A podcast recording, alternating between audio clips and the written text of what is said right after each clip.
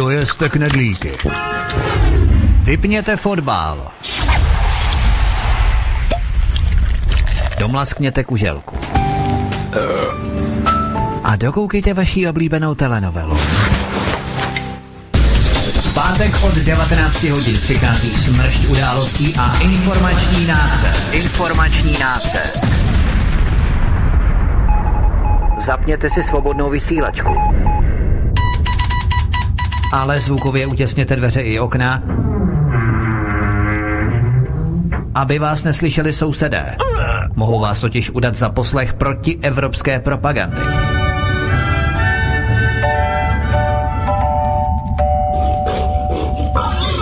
Proto buďte tuctoví, všední a hlavně nevybočujte.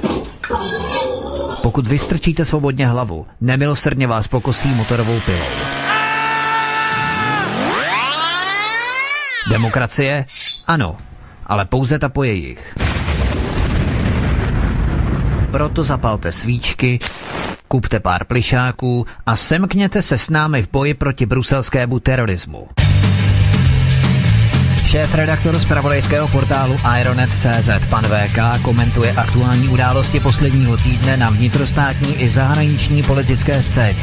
Z ganze Čechyše Folk jistajíme simulantní pande. Zákulisní informace, které se nám vždy nemusí líbit. A komu tím prospějete, co? Geopolitické analýzy, rozvědky, zpravodajské služby. Buďme napřed ve vnímání informačního pole řídících mocenských procesů. Mocenský tenzor je neúprostný. Máte zaseknutý kompas na západ? Každý pátek od 19 hodin si k nám přijďte pro nový, protože nám funguje na všechny čtyři směry.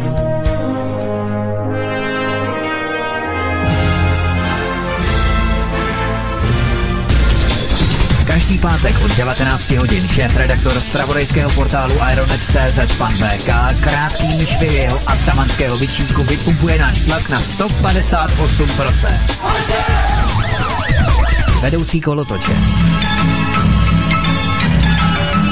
Ve společném programu na svobodném vysílači CS. CS. CS. Tady máme pátek a jak bývá zvykem, tak v pátek nejenom, že bývá svátek, kdy někdy, tak ale také máme pravidelný pořad s Vítkem a s panem VK, čili vedoucím kolotoče, kteří už se na vás připravili, aby vás poinformovali, aby s vámi rozebrali všechno to, co je potřeba rozebrat a co je potřeba pojmenovat. Takže pánové, já vás oba vítám teďko ve vysílání a myslím si, že budete mít dneska hodně co vyprávět, protože si myslím, že se toho opravdu stalo velmi, velmi mnoho. Takže vítám všechny posluchače u pravidelného pořadu, co týden dal, co týden vzal, co týden ukrat, bych řekl. A už vás vítám ve vysílání. Tak pojďte, je to vaše. Ahoj Petře, s tím svátkem si se trefil, protože opravdu je svátek jako výjimečně v pátek, když ne po každé se to vyplatí, respektive se to hodí, protože ten svátek není po každé dneska je, takže zdravím pěkný sváteční pátek přeju všem, tobě, uh, tobě VK a všem posluchačům a čtenářům Aeronetu. Já se k tomu připojuji také krásný sváteční večer přeji všem, kteří si naladili no, rádio dneska večer, protože mnoho lidí je na dovolených, mnoho lidí je na zahradách, mnoho lidí eh, opéká busty nebo špekáčky, já teď nevím všechno, co se dá opékat, takže eh, uvidíme, kolik lidí přijde k, poslu- eh, k přijímačům a kolik nás bude poslouchat, takže přeji krásný pěkný večer. Já doufám, že to opékání buřtů, k tomu se asi příliš nehodíme, k nějaké barbecue, ale třeba to okopávání zahradky možná ještě nastartuje k vyšší frekvenci. no, tak doufejme, no, tak... že člověk se opře do té motiky, když uslyší ty informace. Ale uh, začneme teda tou první vykopávající informací. Uh, začneme Velkou Británií, protože Velká Británie, jak víme, dala světu Borise Johnsona, Terezu May, Eh, královnu Alžbětu a Monty Pythona, ale také i novičok. To přesně ještě nevíme, protože další záhada otrava v Anglii nastává. Dvojice upadla do bezvědomí, úřady mají pohotovost. V sobotu 30. června večer zasahovala policie u dvojice, která byla nalezena v bezvědomí v Ennisbury na jihu Anglie. O pár dní později byla vyhlášena mimořádná událost, úřady z preventivních důvodů uzavřely oblast kolem měst Emisbury a Salisbury. Tak uh, doufejme, že to byl novičok, protože Britové začínají hledat také napojení na Rusko a ruskou stopu. A pokud to byl smrtelně jedovatý novičok, potom jsme jako Česká republika samozřejmě z obliga, protože u nás se přece žádný novičok nikdy netestoval a nevyrábil. To přece každý, včetně prezidenta Zemana, ví. A jestli to byl ten ruský novičok nebo jeho britská varianta, tak se vstaďme, že dvojce bude během pár dní v pořádku, protože nemocnice v Salisbury má na tajemný novičok příslušnou tajemnou protilátku. Emisbury a přilehlé okolí by ovšem mělo být dekontaminováno a překopáno tak zhruba do hloubky 1,5 metru pod zem. Nebylo by dobré VK, jenom tak pro jistotu, zrušit eh, probíhající mistrovství světa ve fotbale, protože mimochodem tuto výzvu za zrušení mistrovství světa ve fotbale podepsali světové, světoví umělci ve své petici, kterou podepsal dokonce i český umělec a laureát na cenu hybridního světového míru Jakub Janda, i když eh, nevím, jakou roli mu přisoudili, aby tu se hrál on, totiž Jakub Janda podle hybridních zdrojů blízkých naší redakci svobodného vysílače měl figurovat jako jeden z té dvojce na lavičce, ale potom se usoudilo, že jeho herecké kvality výkony nejsou dostatečné. Potom Martin Stropnický se omluvil, protože přece jenom sedět zhroucený na tvrdé dřevěné nepohodlné lavičce by, měla, by byla zátěž na jeho ohebnou páteř a další pobyt v nemocnici by jistě byl velmi složitý, tak vybrali jinou dvojici, ale teď vážně. Eh, co víme VK o pozadí této otravy i v rámci třeba spekulací na britské alternativy a jaký je vývoj této kauzy aktuálně? No tak vývoj této kauzy je takový, že dnešním dnem najednou z bulvárního tisku britských médií tato kauza úplně zmizela. Eh, já jsem sledoval eh, všechny bulvární britská média, hlavně Daily Mail a další, kde najednou se řeší vysoké teploty ve Velké Británii, kde se propadají eh, silnice a vozovky. Jsou tam za posledních od, myslím, že jsem četl správně, od 70. let největší hice a vedra, protože Britové používají velmi zvláštní směsi pro eh, povrchy vozovek. Je to taková zvláštní směs eh, asfaltu a eh, něčeho, čemu co se těžko identifikuje. Zkrátka při vyšších teplotách z toho vzniká taková velmi měkká houbovitá břečka, do které zapadají těžší nákladní vozidla, například odpadková e, vozidla nebo ty dumpstry, e, to znamená na odvoz odpadu, e, velké nákladáky, tak pneumatikami se vlastně boří do toho rozteklého asfaltu na britských silnicích. E, no, to je nepříjemné, ale...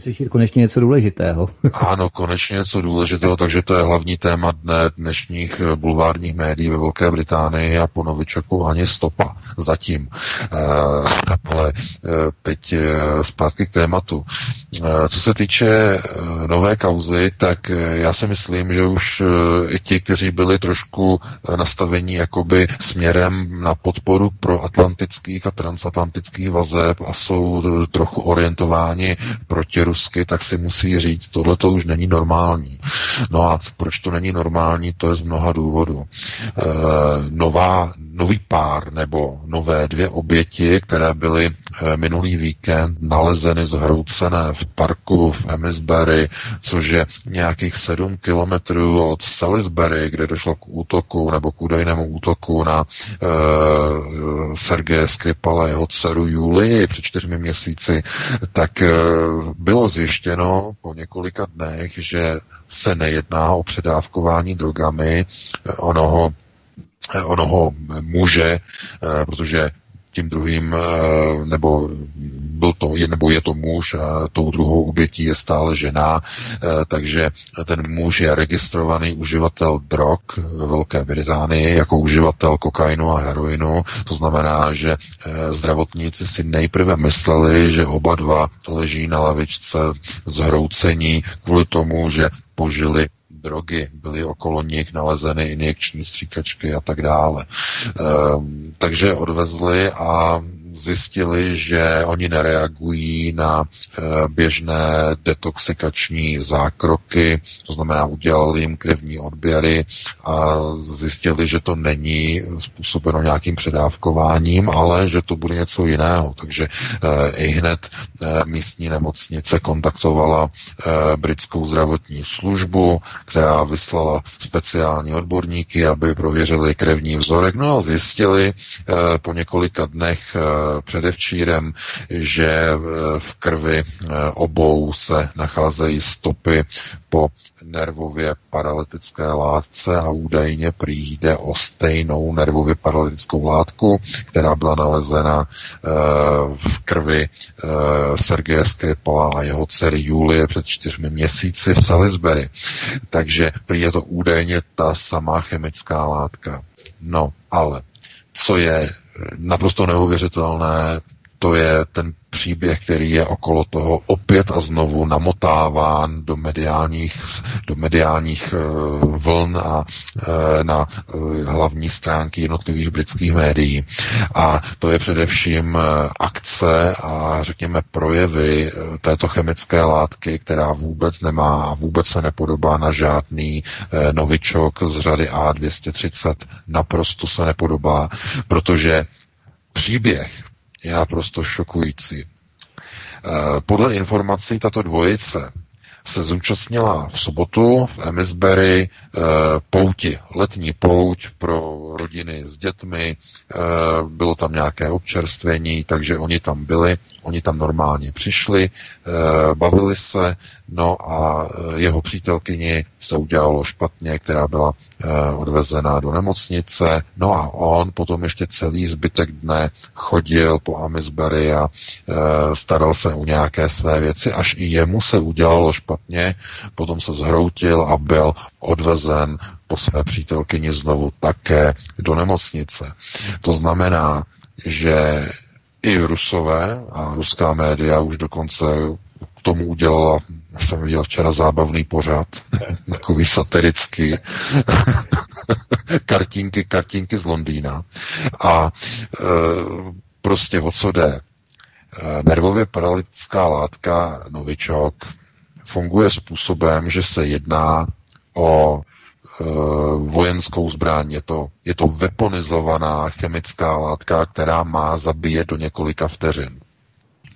No a tohleto, co e, vlastně je popisováno v kauze jak obou Skripalů, tak i v kauze těchto e, údajně dvou nových obětí, je o tom, že po kontaktu s touto látkou, do které prý měli přijít tím, že našli někde v Salisbury eh, na zemi, v křoví, někde eh, v trávě, našli použitou injekční stříkačku, eh, ve které byly zbytky údajné nervově paralytické látky, kterou před čtyřmi měsíci údajný útočník použil na, eh, řekněme, intoxikaci a použil vlastně na eh, nanesení na všechna různá místa v Salisbury. To znamená, chodil s tou stříkačkou a nanášel tu nervově paralytickou látku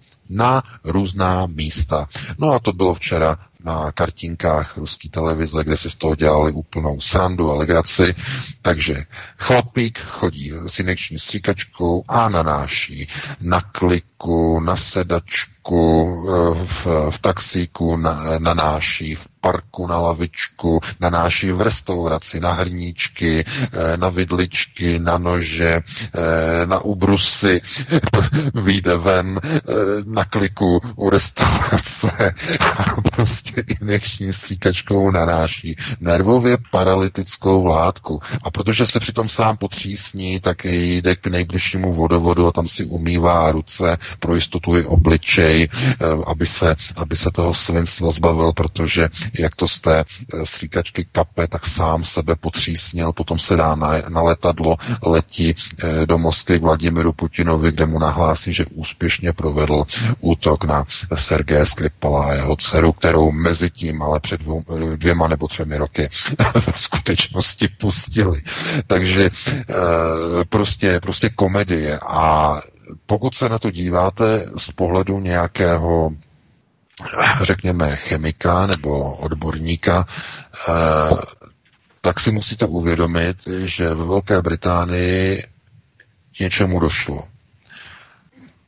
Tam došlo k procesu, který musíme nazvat, jak neustále nazýváme pořád. Tam už je to úplně všechno zdegenerovaný, tam už prostě nežijou normální politici. Tam je všechno už úplně jinak. Zdegenerovaný národ. Komplexně. Od zhora dolů, zleva doprava. Protože jestliže by měl být vytvořený nějaký koncept, který by byl, řekněme, tomu pojatý jako provokace, to znamená, aby byl někdo obviněn z něčeho špatného, tak ještě před takovými 10-15 lety by si někdo dal aspoň práci s tím, aby nebyl za debila, aby nebyl za hlupáka, aby si lidé z takového národa, jako je Velká Británie, nedělali mm, legraci, že, se zbláznili dneska v dnešní době už je to všechno úplně jinak. Britům už je úplně jedno, jak vypadají ve světě, že jejich hry už eh, vyvolávají skutečně pobavení jako povídky eh, Jaroslava Haška a přitom to zásadní a to klíčové spočívá v tom, že se tady hovoří o tom, nebo mluvíme o tom, že někdo roznáší po Eh, britských městech eh, nervově paralytické látky, které naštěstí nejsou tak účinné, jako je účinný novičok, ale přesto lidi dostávají do nemocnice. No a my si musíme především říct, a to je důležité, že k tomu se za chvíli dostaneme, že už si to nemyslíme jenom my v Evropě, nebo řekněme v kontinentální Evropě, ale už si to myslí Britové na britské alternativě, že všechno asi opravdu není v pořádku. A to, co není v pořádku, je především to, že eh, všechny tyhle ty události probíhají v těsné blízkosti Národní chemické a biologické laboratoře Portendown, která se nachází mezi oběma městy. Mezi Salisbury a Amisbury je pět kilometrů od obou měst je Portendown. To znamená v těsné blízkosti Portendown probíhají tyto neuvěřitelné uh, divadelní, chemicko-divadelní záběry, uh, které de facto vůbec nedávají smysl. No a právě na britské alternativě se začaly teď objevovat informace, které jsou velmi zajímavé. Já jsem pátral po nějakých eh, ještě zdrojích dodatečných. Samozřejmě, že to může být hoax, nedá se to brát úplně jako za bernou minci ale začaly se právě objevovat informace o tom, že britské tajné službě uh, dezertoval agent, který roznáší uh, v, blízkosti Portendown chemické látky a intoxikuje některé náhodně vybrané lidi, aby se dostali do nemocnice, aby mohl britskou vládu vydírat o obrovské peníze. To znamená, jestliže britské tajné službě. Údajně se jedná o kanál MI5. MI5 je e, britská kontrarozvědka, domácí kontras.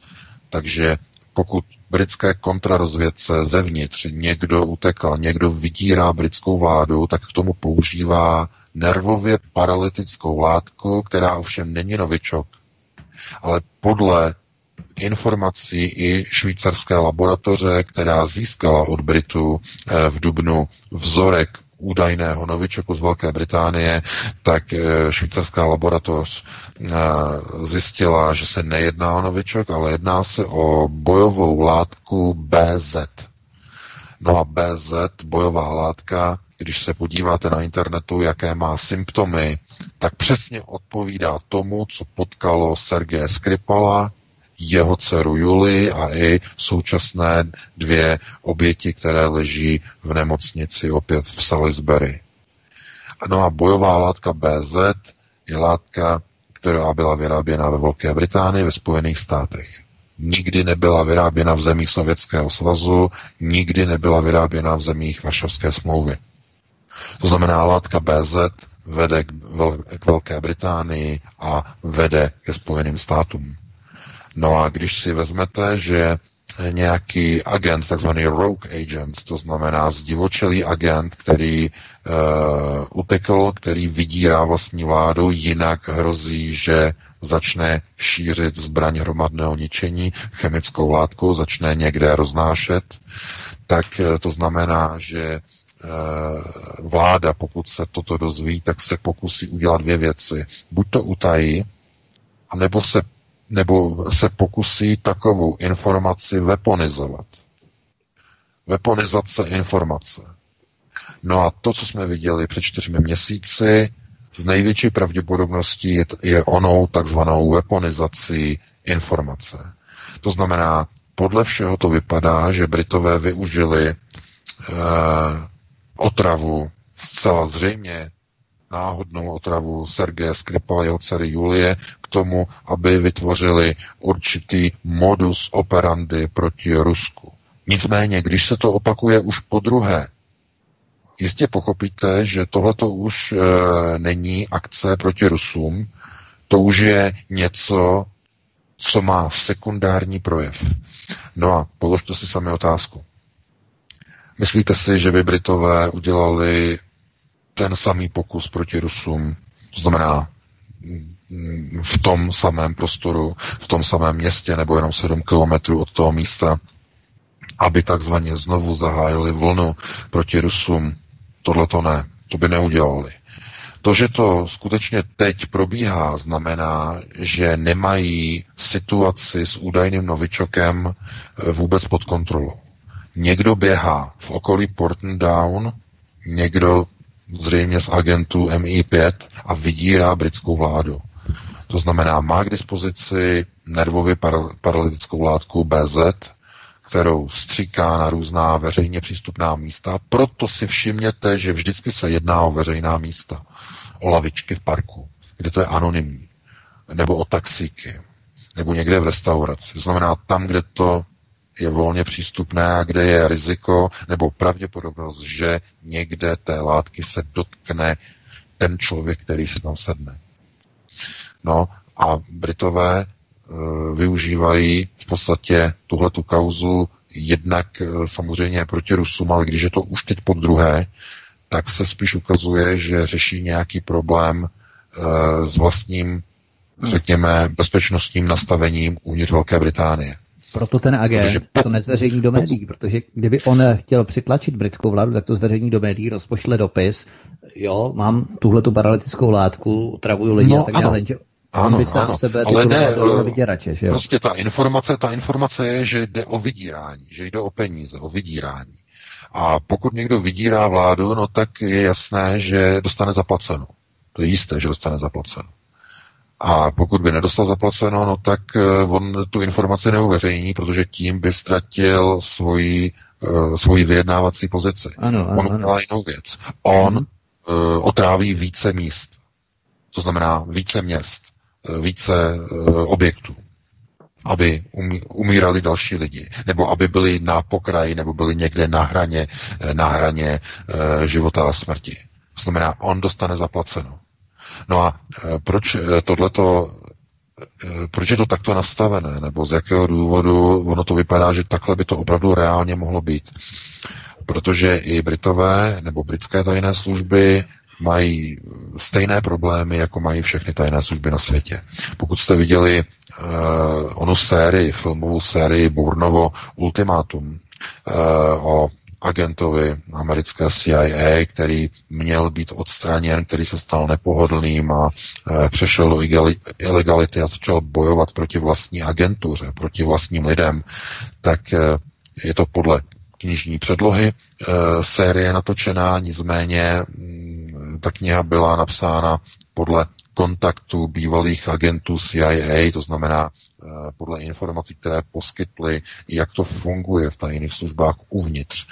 A e, někteří agenti nebo vybraní agenti prověření se podílejí na takzvaných černých operacích Black Ops. A tyto Black Ops jsou daleko za hranou zákonných systémů, eh, vraždy, eh, sabotáže a tak dále a tak dále.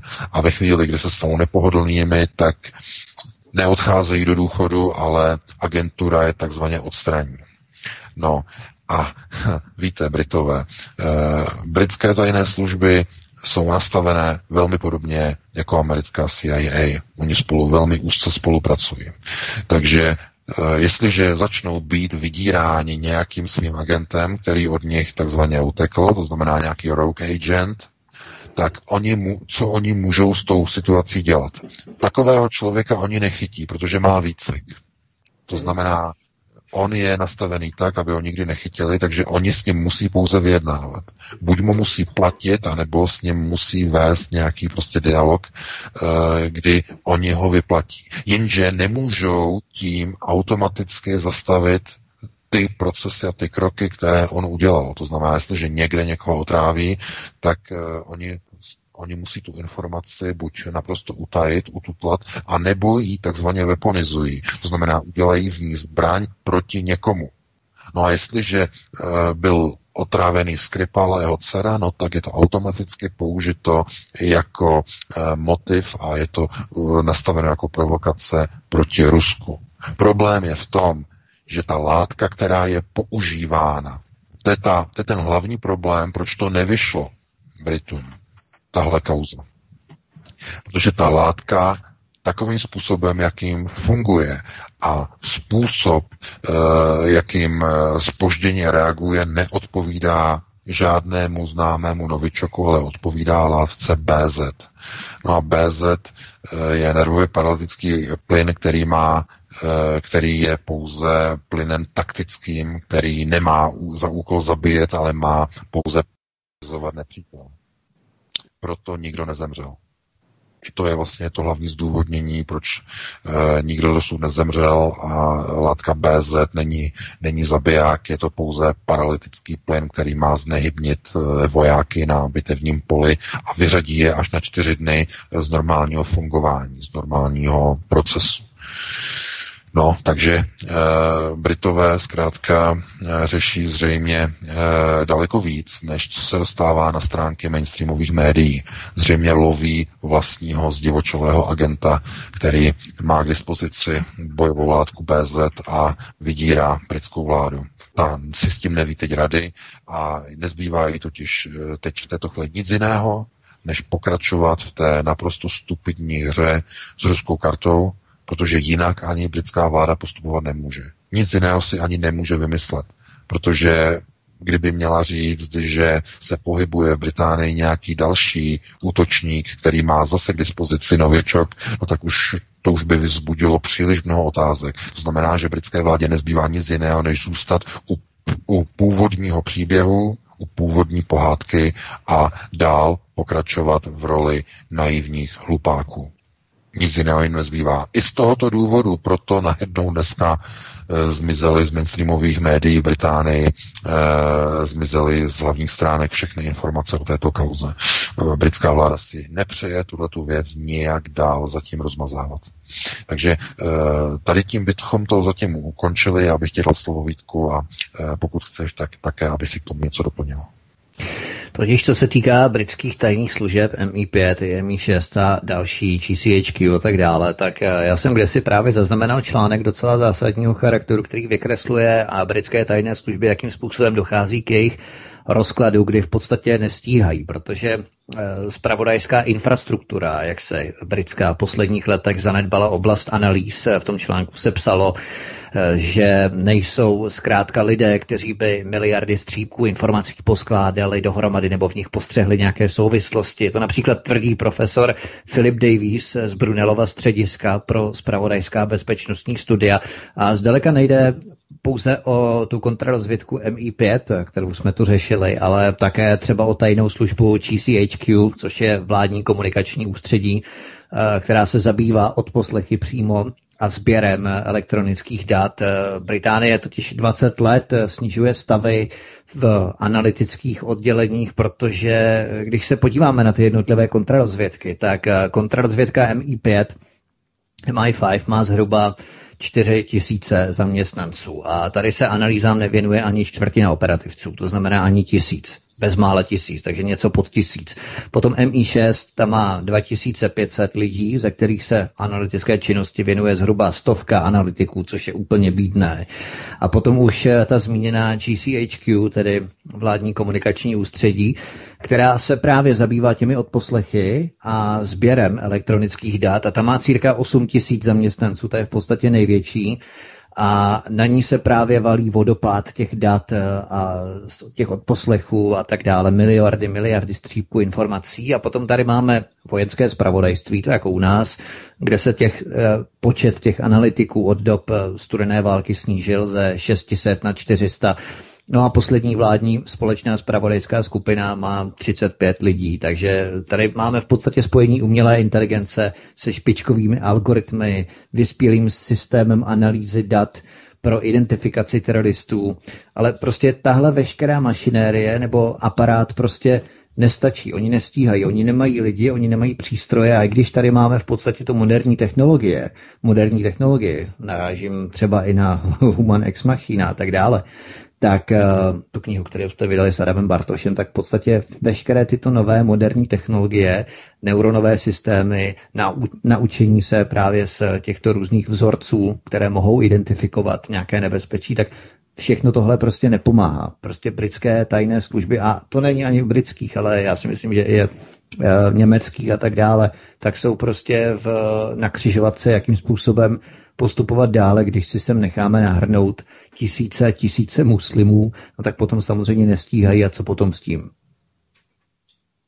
No ano, ale tam je hlavně velká souvislost ještě s jedním faktorem, že eh, úloha lidí eh, v tajných službách eh, neustále vlastně řeší ten hlavní faktor a to je skorumpovatelnost a riziko přeběhnutí na druhou stranu.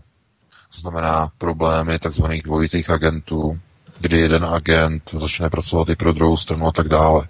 Proto tajné služby se snaží úplně lidský faktor eh, odstranit a svěřit analytickou činnost a rozkladnou činnost eh, automatizovaným systémům založeným na bázi umělé inteligence. Mm. To je asi ten hlavní důvod. No a samozřejmě, dokud tyto systémy nejsou úplně řekněme, úplně a zcela autonomní, tak budou generovat chyby, špatná rozhodnutí a budou jim unikat některé souvislosti. Dříve se ještě myslelo, že tahle ta doba už řekněme, nastala, nebo že byla, to znamená ten horizont, že byl překročen a teď v téhle chvíli už se vlastně všechno sleduje jenom elektronicky. Ono se ukazuje, že tak to ještě nefunguje, že spousta té analytické práce musí být dělána ručně člověkem, živým člověkem a že umělá inteligence zkrátka nedokáže některá fakta e, jakoby si pospojovat dohromady, e, protože zcela překračují ten uh, algoritmický vzorec, který, uh, nebo kterým disponuje nějaký systém umělé inteligence. Takže i z tohoto důvodu Britové, když se snaží uh, nasazovat systémy umělé inteligence třeba do svých tajných služeb a tak dále, jsme na různé odposlechy, hlavně tedy systém nebo systémy, které má pod zprávou GCHQ, tak zdaleka nedokážou postihnout úplně všechny bezpečnostní eh, rizika, eh, která vyplývají. No a jestliže jim uteče někde agent a začne používat eh, bojovou látku, která vyřazuje z pohybu některé lidi náhodně na veřejnosti, no tak mají obrovský problém a musí nějak řešit tuhleto situaci. No a právě to je je to, je to weaponizace informace, což eh, by se dalo přirovnat asi k tomu, kdy eh, je to jako takové to přísloví, že všechno špatné k něčemu dobré. Znamená, vy využijete nějakou katastrofu k tomu, aby vám pomohla. To znamená, příklad, eh, rok 2002, Česká republika povodně. No, všechno bylo zatopené a když díky tomu, že všechno bylo zatopené, tak se nádherně dali vyvádět dotace. Dotace z fondů, čerpání, protože všechno bylo třeba udělat rychle a když si to potom srovnáte, podíváte se do obchodních registrů, kolik vzniklo najednou ad hoc společností, v České republice, které si zažádali o evropské dotace a kolik společností žádalo o státní fondy a následně v následujících letech v rámci po přistoupení e, do Evropské unie, e, tak e, to je prostě něco neuvěřitelného. I v roce 2007 konec konců tam bylo krásně vidět, jakým způsobem se nastavují různé, řekněme, vzorce pro získávání finančních benefitů z nějaké tragédie tragédie, znamená někdy se objeví nějaké povodně, nějaké problémy a hned je ta událost využita zkrátka k weaponizaci, to znamená k použití zbraně, e, že vy něco získáte. Buď tedy pro svůj prospěch, anebo proti někomu, abyste někomu prostě uh, uškodili, například proti Rusku. To znamená, že jestliže dojde k otravě ruského občana nebo ruských občanů, no tak ta informace je využita proti Rusku, to znamená proti Vladimiru Putinovi. No ale když se stane po druhé a stane se to lidem, kteří nemají s ruskými společného, no tak se musí vypr- eh, připravit nějaká e, důvodová zpráva, No a řekne se, že použili stříkačku, kterou nalezli v Salisbury někde zahozenou v trávě. Jako kdyby registrovaní feťáci neměli ve Velké Británii přístup k čistým stříkačkám, které dostávají naprosto zdarma. Chápete? Si z toho dělají srandu i Britové. Tam, teď jsem zrovna se díval, jak se ptali, jak je možné, že někdo sbírá použité feťácké stříkačky, když ví, že v nich je AIDS, e, jsou v nich, jsou, jsou, že každý feťák ví, že nesmí prostě sbírat použité stříkačky, to nedělá nikdo. A jelikož on je registrovaný jako uživatel drog, tak má přístup eh, ke stříkačkám i k metadonu a dalším věcem úplně zdarma. Takže to nedává smysl a je jasné, že zase britská vláda si opět vymyslela e, další důvod otravy těchto lidí, jakým způsobem se ta látka do nich dostala. To znamená, že to byla kontaminovaná stříkačka, kterou útočník před čtyřmi měsíci zahodil někam do trávy, když dokončil roznášení bojové látky na dveřích a na levičkách, kde měli si sednout uh, Sergej Skripal s, s, s dcerou Julí. Takže takovéhle zdůvodnění. Teď, teď si vymysleli uh, tajné služby a řekněme policie v Londýně a ve Velké Británii. No takže já si myslím, že je to naprosto zjevné, že chybí kádry. To je zjevné, že když chybí kádry, no tak uh, se zkrátka improvizuje. No a ta improvizace potom vyrábí takovéhle příběhy, takovéhle pohádky, no a není divu, že hned druhý den ta informace raději z mainstreamových médií a z bulváru okamžitě zmizí, protože je jasné, že je to trapné a že to nemá žádnou validitu. Takže z tohoto důvodu. Takže já bych ti předal slovo Vítku a pustili bychom se do dalšího tématu.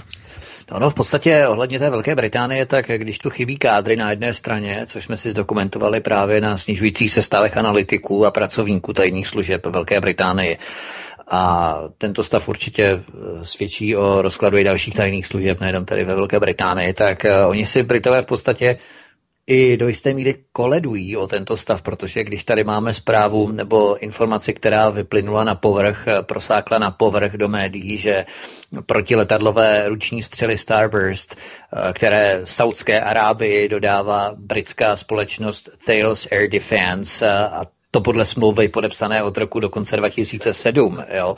A mimochodem v červenci 2017 eh, Tereza Mayová odmítla zveřejnit závěry studie, kterou, vypracoval britsk, nebo kterou vypracovalo britské ministerstvo vnitra.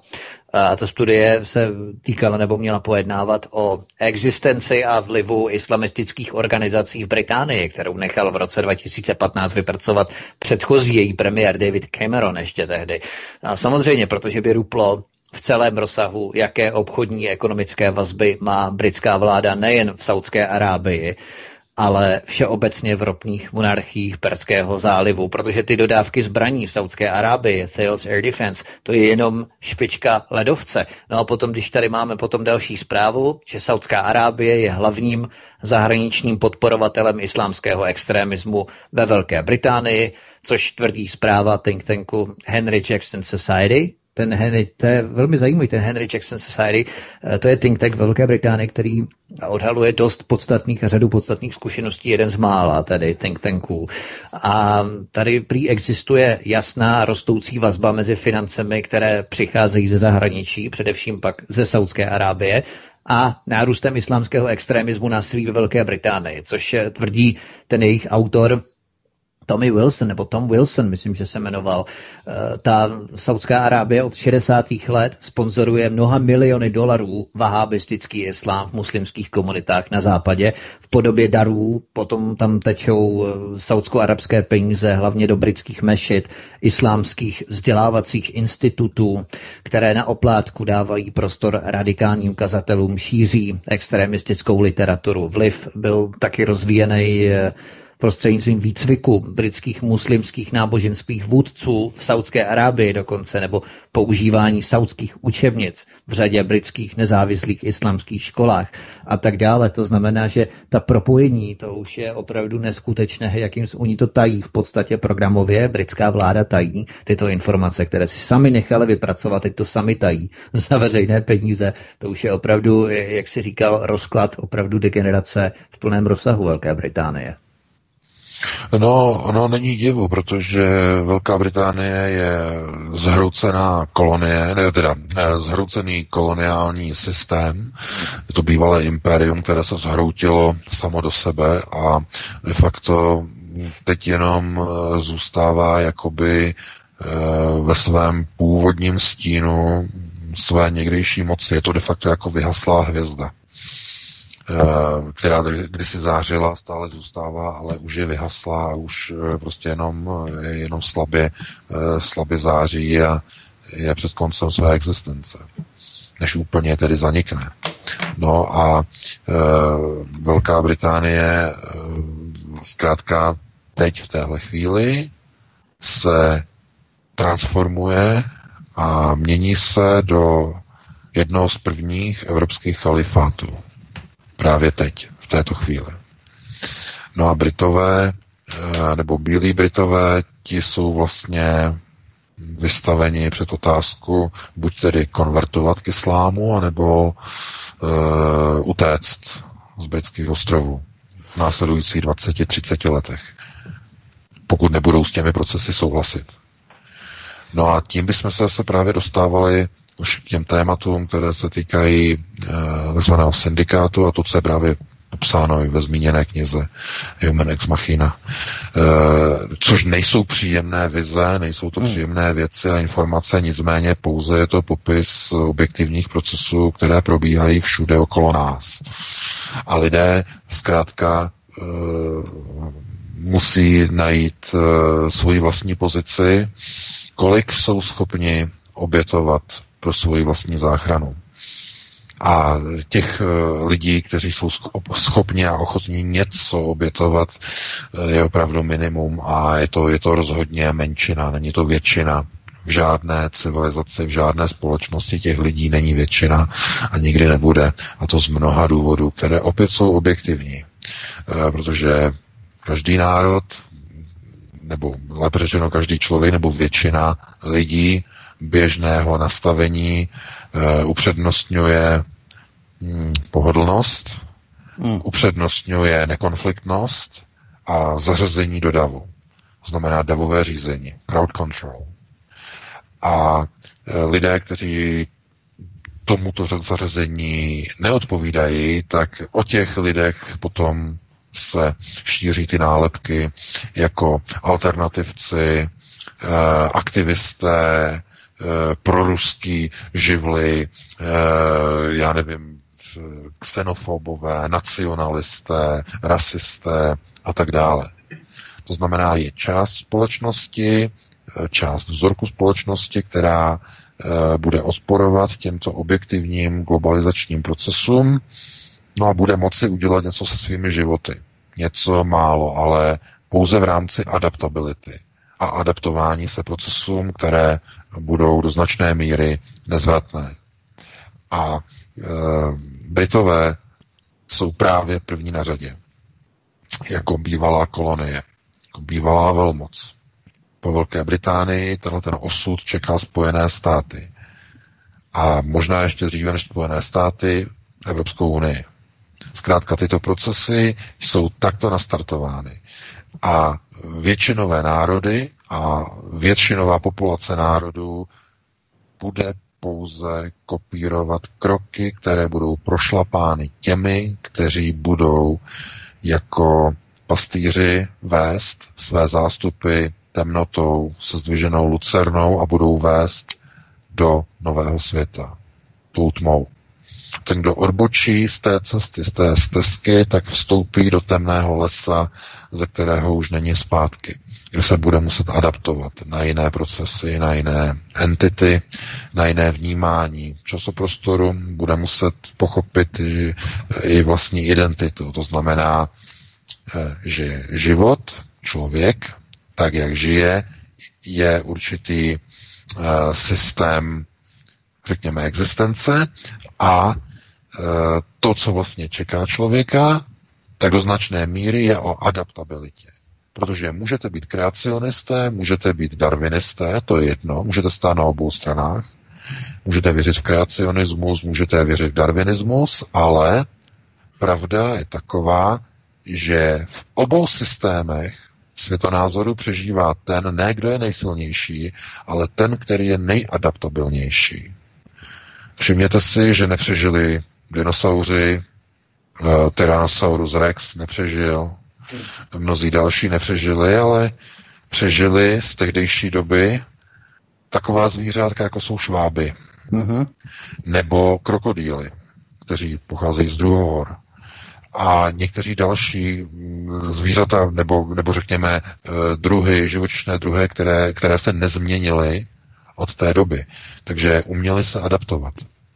No a ta adaptabilita e, bude čekat i národy v Evropě, takzvanou západní civilizaci. Do značné míry se budou muset adaptovat i všechny ostatní národy, to znamená, netýká se to jenom Evropanů, ale týká se to i Afričanů, Aziatů, Arabů, všech národů, protože ty změny, které budou probíhat na planetě Zemi e, v následujících dekádách, tak e, budou řekněme, hlavním hnacím motorem pro obrovské migrační vlny, zejména směrem na sever. No a to bychom zacházeli do dalších, eh, řekněme, obzoru a do dalších témat. Na to dneska nemáme čas.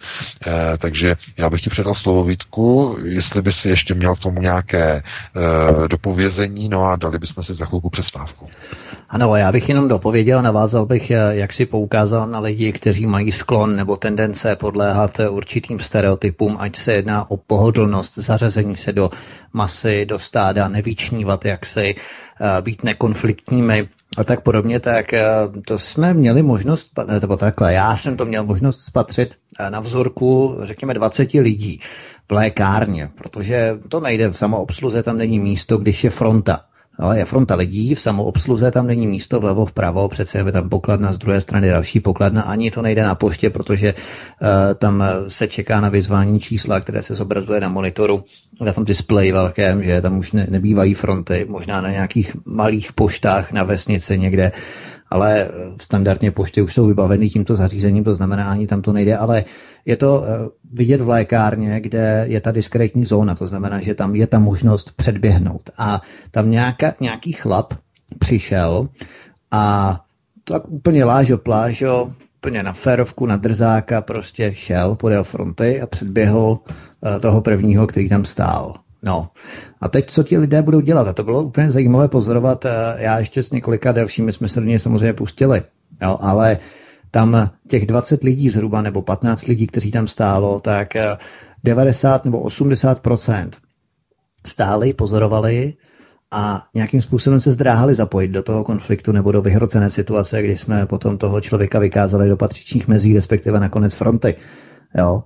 Ale tady tito lidé právě spolehají na to, že ostatní lidé v podstatě budou držet ústa, držet krok, nějakým způsobem se nesnažit předcházet konfliktům, snažit se předcházet konfliktům, nevyšnívat, zařadit se do stáda a tím pádem si nechají všechno líbit. A přesně takovýmto způsobem je postupováno v rámci migraci. To znamená nevyšnívat, nějakým způsobem se zařadit, být nekonfliktní, no a to samozřejmě má za následek, že šmejdi a gauneři potom si mohou nechat, mohou dělat všechno, my si všechno necháme líbit. A to přesně na tomto vzorku tady můžeme poukázat, jakým způsobem lidé reagují na určitý, řekněme, konfliktní stav, který může nastat aktuálně, hned bezprostředně. A i tak lidé nejsou ochotní bojovat za svá práva. To je docela podstatné k zamyšlení a v podstatě k vykreslení, jakým způsobem funguje současný aktuální stav. No jistě samozřejmě, protože tak je nastavený lidský genom, kde, který eh, se mění, už jsme o tom hovořili několikrát, dochází k určitým eh, strukturálním změnám uvnitř genomu západní civilizace, no a tohle je důsledek nebo jeden z projevů, který je opravdu velmi neblahý, to znamená ztráta schopnosti bránit své zájmy a svůj životní prostor. Eh, to, je, to se objevuje vlastně u všech národů západní civilizace. Vidíme to snad s výjimkou právě zmíněných Ugrofinů a eh, v poslední době možná i u Italů, jenom, ale tam je to špatně interpretováno, co se děje v Itálii. Tam je to trošku jinak. Tam to není dané odporem proti migrantům, ale odporem proti tomu, že všichni zůstávají v Itálii z těch migrantů. Jo, to je, to je ten, to je ten zásadní klíčový rozdíl, to je něco jiného. Takže ten, já bych řekl, ten, ten originální, ten, ten přirozený odpor proti migraci je pouze opravdu jenom v Maďarsku. U, řekněme u ugrofinského národa. Nikde jinde to nevidíme. A e, to samo o sobě ukazuje i na to, že e, všechny e, hlavní proudy, systémové proudy, které určují eh, charakter jednotlivých politik, jednotlivých národů v Evropě, eh, tak směřuje vlastně, nebo počítá už dopředu s tím, že nebude nikde kladen žádný odpor ze strany obyvatelstva. To vidíme tady v Německu při volbách, vidíme to ve Francii, vidíme to i v České republice, vidíme to na Slovensku, vidíme to úplně všude, snad právě s výjimkou toho Maďarska. No a z tohoto důvodu je potom jasné, že nikdo se nemůže divit, že na místo pro národního ukotvení jednotlivé státy razí více a více globalizace a více a více pro evropských, pro bruselských tezí. A někdo by řekl, jak je to možné, z jakého důvodu? No, protože je to přesně stejné jako s tou frontou na té poště nebo v té lékárně. Někdo zkrátka má ty lokty, to znamená projde, on je ten, který, řekněme, má ten systém trochu jinak nastavený, on je jinak geneticky nastavený a on to, on to považuje za svoje vlastní právo. To znamená, dokáže se eh, do této pozice dostat tím, aniž by nějak, nějak se ho to snažil, protože pro něho je to přirozené.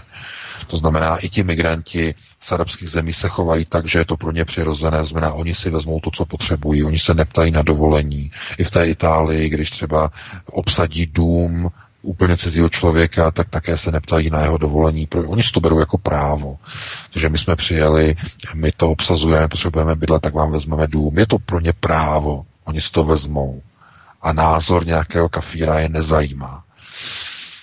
No, západní civilizace je ve stavu, řekněme, konce říše římské, protože ani římané už se v té době, řekněme, na Prahu nebo na sklonku už vlastně třetího století e, přestali úplně bránit a přestali vlastně mít schopnost hájit svoje vlastní imperiální zájmy ještě v té době, i když tehdy už byl opravdu Řím velmi zubožený. No, ale bohužel tohleto se všechno kopíruje právě i do naší takzvaně západní civilizace dnešních dnů, kdy náš životní prostor, stejně jako tehdy římský prostor, je prostupován cizími elementy, migranty, nájezdníky a postupně se přibližují více a více do našich domovů. Stejně jako tehdy. A e, ve chvíli, kdy už jich bude moc, když se jim nepůjde bránit, tak dochází k zániku říše, to znamená k zániku vedení, systému vedení. No a někdo si myslí, že to bude vypadat jako z nějakého bestselleru nebo z nějakého románu, kdy začne hořet město a e, nad ním začne stoupat dým a e, vítězná armáda vyhlásí začátek nebo vyhlásí konec impéria, nějakého nového systému řízení. Takhle divoce to pokopitelně nebude. To nebylo ani v Římě, mimochodem. To je pozvolné.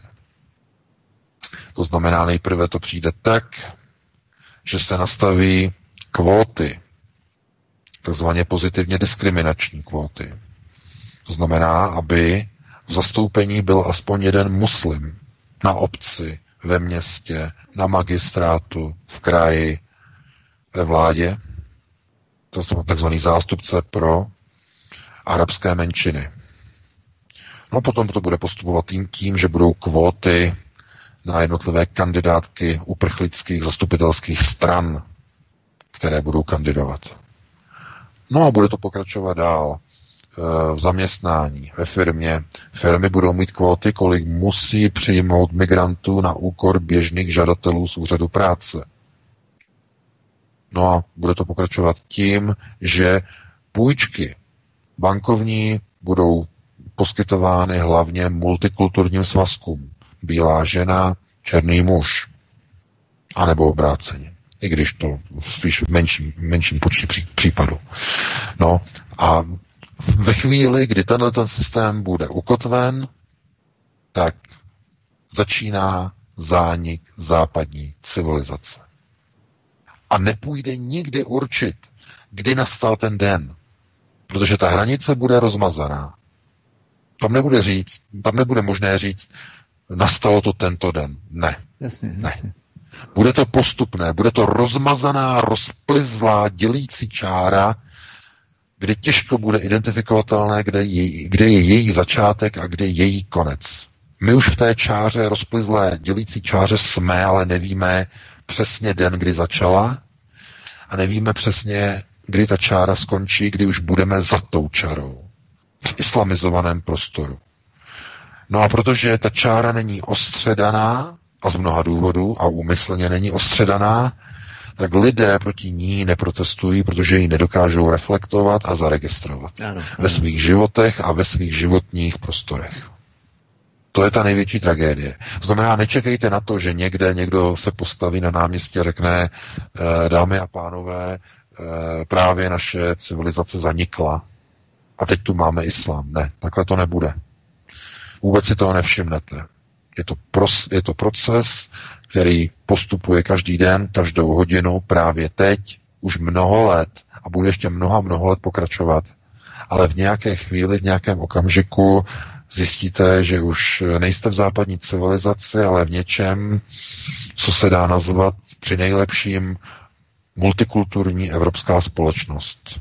Prostoupená mnoha etniky, mnoha cizinci, mnoha kulturami, mnoha jazyky, Eh, mnoha zvláštními eh, systémy eh, chování, jednání, přístupu, možností ke vzdělání a tak dále. Všechno bude takové jakoby nové, bude to zvláštní a e, někdo najednou zjistí, že v té chvíli nebo v okamžiku, v jakém se nachází, tak už vůbec nežije v západní společnosti. A teprve, když se podívá zpátky, tak zjistí, že už je někde úplně jinde. No a vezměte si, jestli náhodou v té chvíli už se nenacházíme, mnozí z nás, když se podíváte třeba o 30 let zpátky, jak tehdy, třeba někdy v roce 89, ne, nebo řekněme ještě před rokem 89, jak fungovaly třeba společenské vztahy, co bylo normální doma, jak to vypadalo venku, jak to vypadalo v práci, jak to vypadalo, eh, řekněme, eh, v mezilidských vztazích, jak to vypadalo se sociálními jistotami, jak to vypadalo eh, z důchody, jak to vypadalo třeba se zdravotní péčí, jak to vypadalo třeba s pohádkami, s dětmi, jak se chovají, jak jednají, kde se pohybují, kde se baví, Tohle to všechno už je dávno pryč. Takže ta společnost už je změněná. A to, o čem my vlastně teď v téhle chvíli vlastně mluvíme, tak je jenom o tom ukázat lidem, že právě přecházíme dělící čáru e, zániku jedné civilizace, která oddělí vlastně starý systém a kde je právě teď vytvářena civilizace úplně nová. Zatím stále nepoznaná. Takže já bych ti předal slovo Vítku, dali bychom si přestávku a pak bychom se pustili do e, dalšího tématu. To by se Jan Hus, když tady máme ten svátek 6. července, tak to by se Jan Hus divil, kam naše společnost dospěla. Každopádně bychom se tady dostali do takového lehčího myšlenkového rozpoložení, ovšem s velmi reálnými konturami. To je nutné zdůraznit. Petře, dáme si tedy dvě písničky, potom budeme pokračovat. Určitě, dáme dvě písničky, abyste si chlapi vydechli. Já jenom připomenu všem posluchačům, že můžete už teď psát na studiový e-mail nějaké svoje otázky, dotazy, takže svcs.midgard zavináč gmail.com Eh, telefon vám řeknu potom raději, abyste eh, už teď nevolali, ale vy jste velice ukáznění. No nicméně v té třetí hodině pak budou telefonáty, takže na to ještě budeme mít čas a prostor a teď si zahrajeme něco, co určitě lidé znají a myslím si, že si to zaslouží trochu pozornosti. Tak my se ještě jednou omlouváme za technické komplikace. Já hrál s tu hudba, během které došlo k výpadku spojení, takže to jsme tady museli složitě navazovat. Já bych jenom eh, upozornil na opoždění nahrávání videí na YouTube, které se odehrávalo nebo které probíhalo v posledních týdnech, protože my jsme tu měli přepřehání admina, který spravuje naše videa na YouTube a ten admin v podstatě deleguje tyto pravomoce na jiné lidi, to znamená, že tady docházelo k určité, řekněme, prolongaci nebo opožďování, lagování, chceme-li videí, nahrávání videí na YouTube, což se eh, odehrávalo nebo týkalo nejenom tedy pátečních pořadů s panem VK, ale i našich ostatních pořadů SVCS, to znamená, že tento minimálně tento pořád hovory u klábosnice moje a tak dále, to už eh, tam budu dávat sám, na YouTube, to znamená, že to tam bude co nejdříve, to bude možné dát, takže nehledejme zatím prosím žádnou konspiraci, že by nás někdo vydíral, anebo tak nějak eh, prostě došlo tady k tomu, že člověk, který spravuje videa na YouTube, eh, předává tyto, tyto delegace nebo deleguje tyto pravomoce tak na někoho jiného. Takže to je jenom k tomu. A Pojďme se podívat, protože máme spoždění, pojďme se podívat na další případ ve Velké Británii, který se zdá být ještě, nebo která se zdá být v ještě větším rozkladu, než bychom si mohli myslet, jak jsme nastíňovali v minulé hodině. Soud pro lidská práva ve Štrasburku zamítl stížnost rodiny po zavražděném českém kuchaři Zdeňku Makarovi v Londýně. Britský občan Raymond Scully napadl Zdeňka Kamaru, Eh, Makara, pardon, Zdeňka Makaru, kdy ho brutálně umlátil k smrti řetězem na kolo. Ten incident zachytila britská policie na pouličních kamerách a ze záběru bylo jasně patrné, že fyzický útok vzešel z iniciativy právě od Raymunda Skellyho. Jak se k tomu postavil VK britský soud nejprve a jak probíhalo následné odvolání soudu pro lidská práva ve Štrasburku a co na to mimochodem Česká republika, protože ty si ve svém článku poukázal na skutečnost, že uh, jste se spojili s českým právníkem a on vám k tomu sdělil docela zásadní skutečnosti, jak by mohla Česká republika postupovat a nepostupuje. Takže zkusme to nějak vysvětlit. No samozřejmě, protože já bych začal eh, asi od konce, eh, řekněme, tvého úvodu. Eh, jde o to, že kdekoliv, když dojde k jakémukoliv, řekněme, poškození nebo útoku, nebo dokonce usmrtit, usmrcení českého občana v cizině, tak touto věcí se musí zabývat ministerstvo zahraničí České republiky. Protože došlo, řekněme, k újmě na zdraví, nebo třeba i na majetku, když se jedná o krádež něčeho, nebo třeba pasu a tak dále. To znamená, musí se, musí se do toho vložit České ministerstvo zahraničí.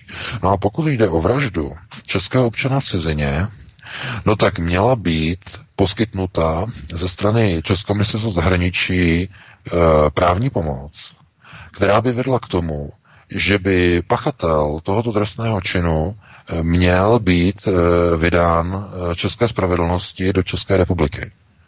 Protože proč? To je, eh, to je, zás, to je standard, řekněme, v mezinárodních vztazích, a to a z jednoho, jednoduch, z jednoho jednoduchého důvodu. Lidé, pokud nejsou boháči, nejsou bohatí, tak většinou nemají peníze na vedení trestně právních žalob u cizích soudů. To je to zásadní a klíčové. Rodina Zdeňka Makary žádnou takovou pomoc nedostala. My, minimálně my o ní neví, nevíme. To znamená, nemohla mít na své straně ani kvalitního právníka. To znamená, právní legální tým, který by zajistil, eh, že opravdu ten soud eh, s tím vrahem bude probíhat tak, jak by probíhat měl.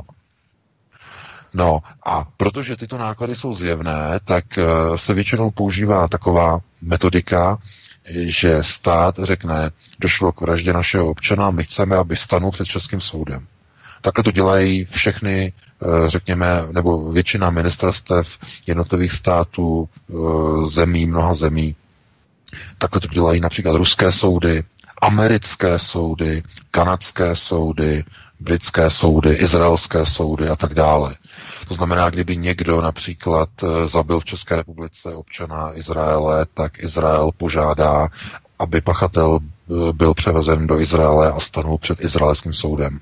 Kdyby někdo v České republice zabil amerického občana, američané požádají, aby byl vydán do Spojených států a stanul před, před americkým soudem. Z mnoha důvodů. Jo? Ale to, že k tomuto nedošlo a že e, vražda byla posuzována přímo v daném místě, kde k činu došlo, tak došlo k tomu, že poškozená strana neměla odpovídající právní zastoupení. Nemohla si ho dovolit finančně. A o tom vlastně svědčí i fakt, že e, pozůstalý nebo e, jeho přítelkyně vlastně vyhlásila sbírku pro Boha, finanční sbírku, aby tělo jejího přítele zavražděného Zdeňka Makary mohlo být vůbec převezeno do České republiky. To znamená, eh, eh, myslím, že se jmenuje Mirka, jeho přítelkyně. Eh, jsem četl ten článek na mainstreamu. Takže chápete, ona neměla naprosto žádnou pomoc. Nejenom finanční, ale ani právní, vůbec nic. A já teď řeknu jednu věc, uděláme mediální střih a přesuneme se do jiné epizody v květnu, eh, teda v květnu, v dubnu tohoto roku, nebo na přelomu dubna května, teď eh, si nepamatuju přesně, jak byly ty velikonoce, eh, přijel do České republiky šéf amerického kongresu Paul Ryan, vystoupil na půdě poslanecké sněmovny parlamentu České republiky a požádal Ministerstvo spravedlnosti, tehdy vedené Robertem Pelikánem, ministrem spravedlnosti zahnutí ANO, aby Česká republika vydala trestnímu stíhání do Spojených států ruského občana Evgenie Nikulina. Pan Ryan vystoupil, pokud se nemýlím, v úterý a už v pátek Evgenij Nikulin seděl ve speciálním letadle amerického e, ministerstva zahraničí, e, spravedlnosti tedy, pardon, už seděl v letadle na cestě do Spojených států.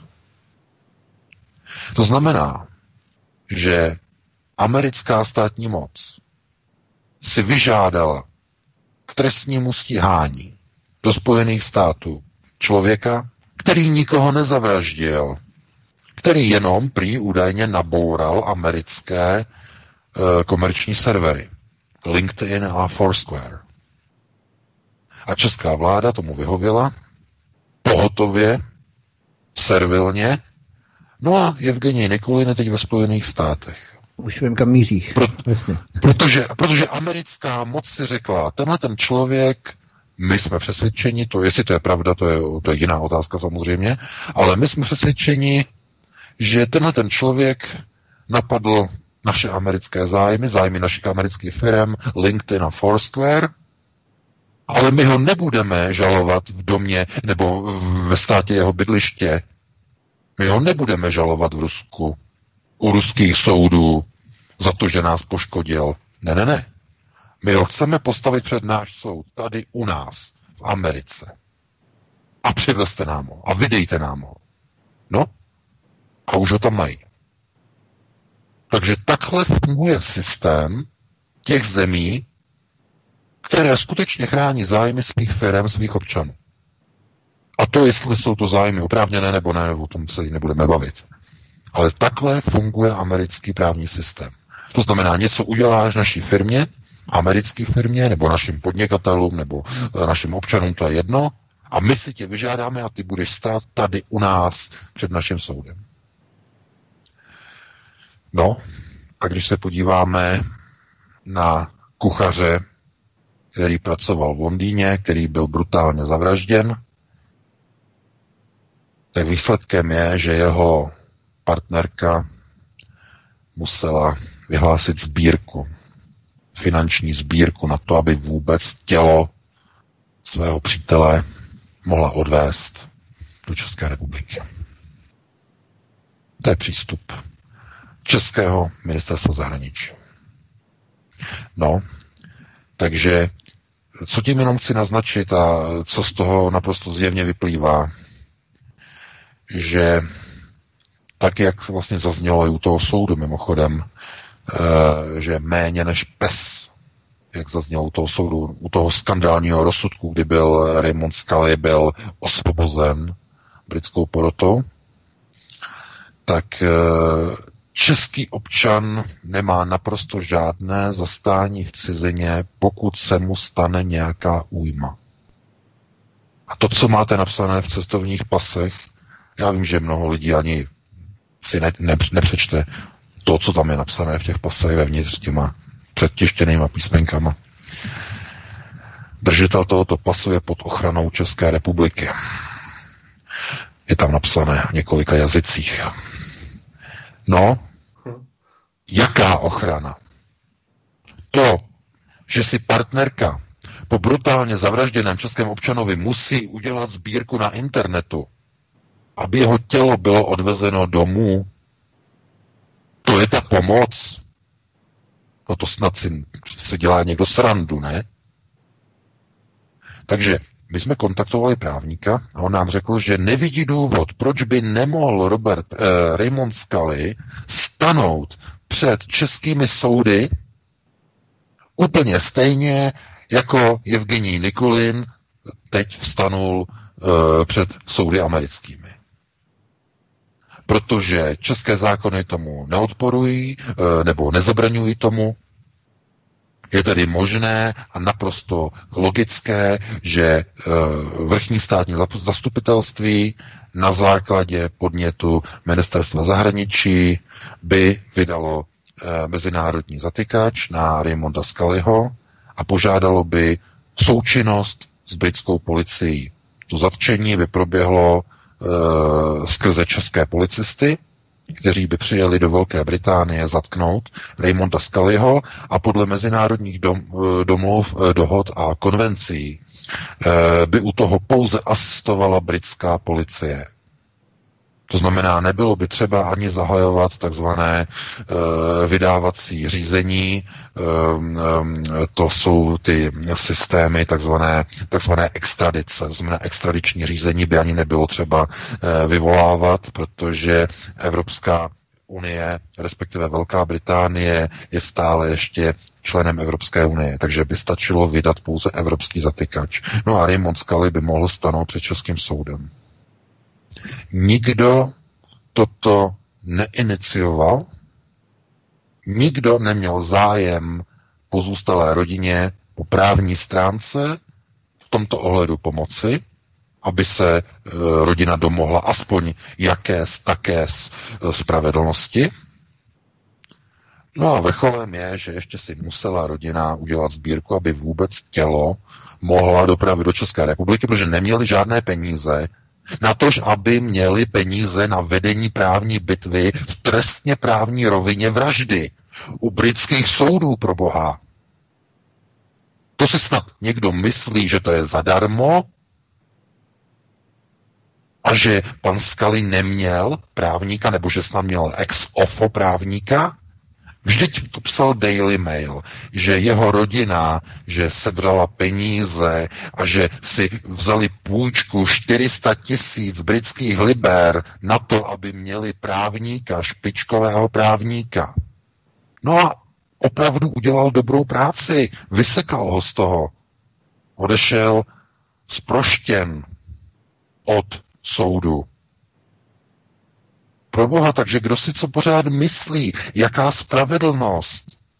Kde je jaká spravedlnost?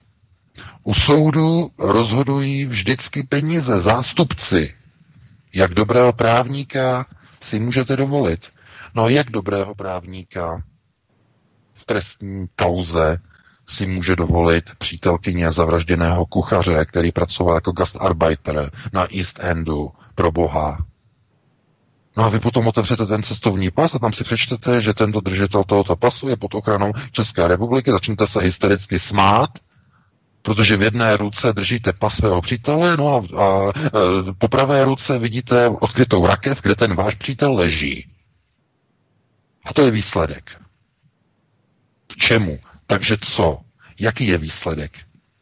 No, jste pouze v pozici e, někoho, kdo se nedovolá spravedlnosti, kterému zůstanou jenom oči pro pláč, obrazně řečeno i doslova řečeno, v tomto případě.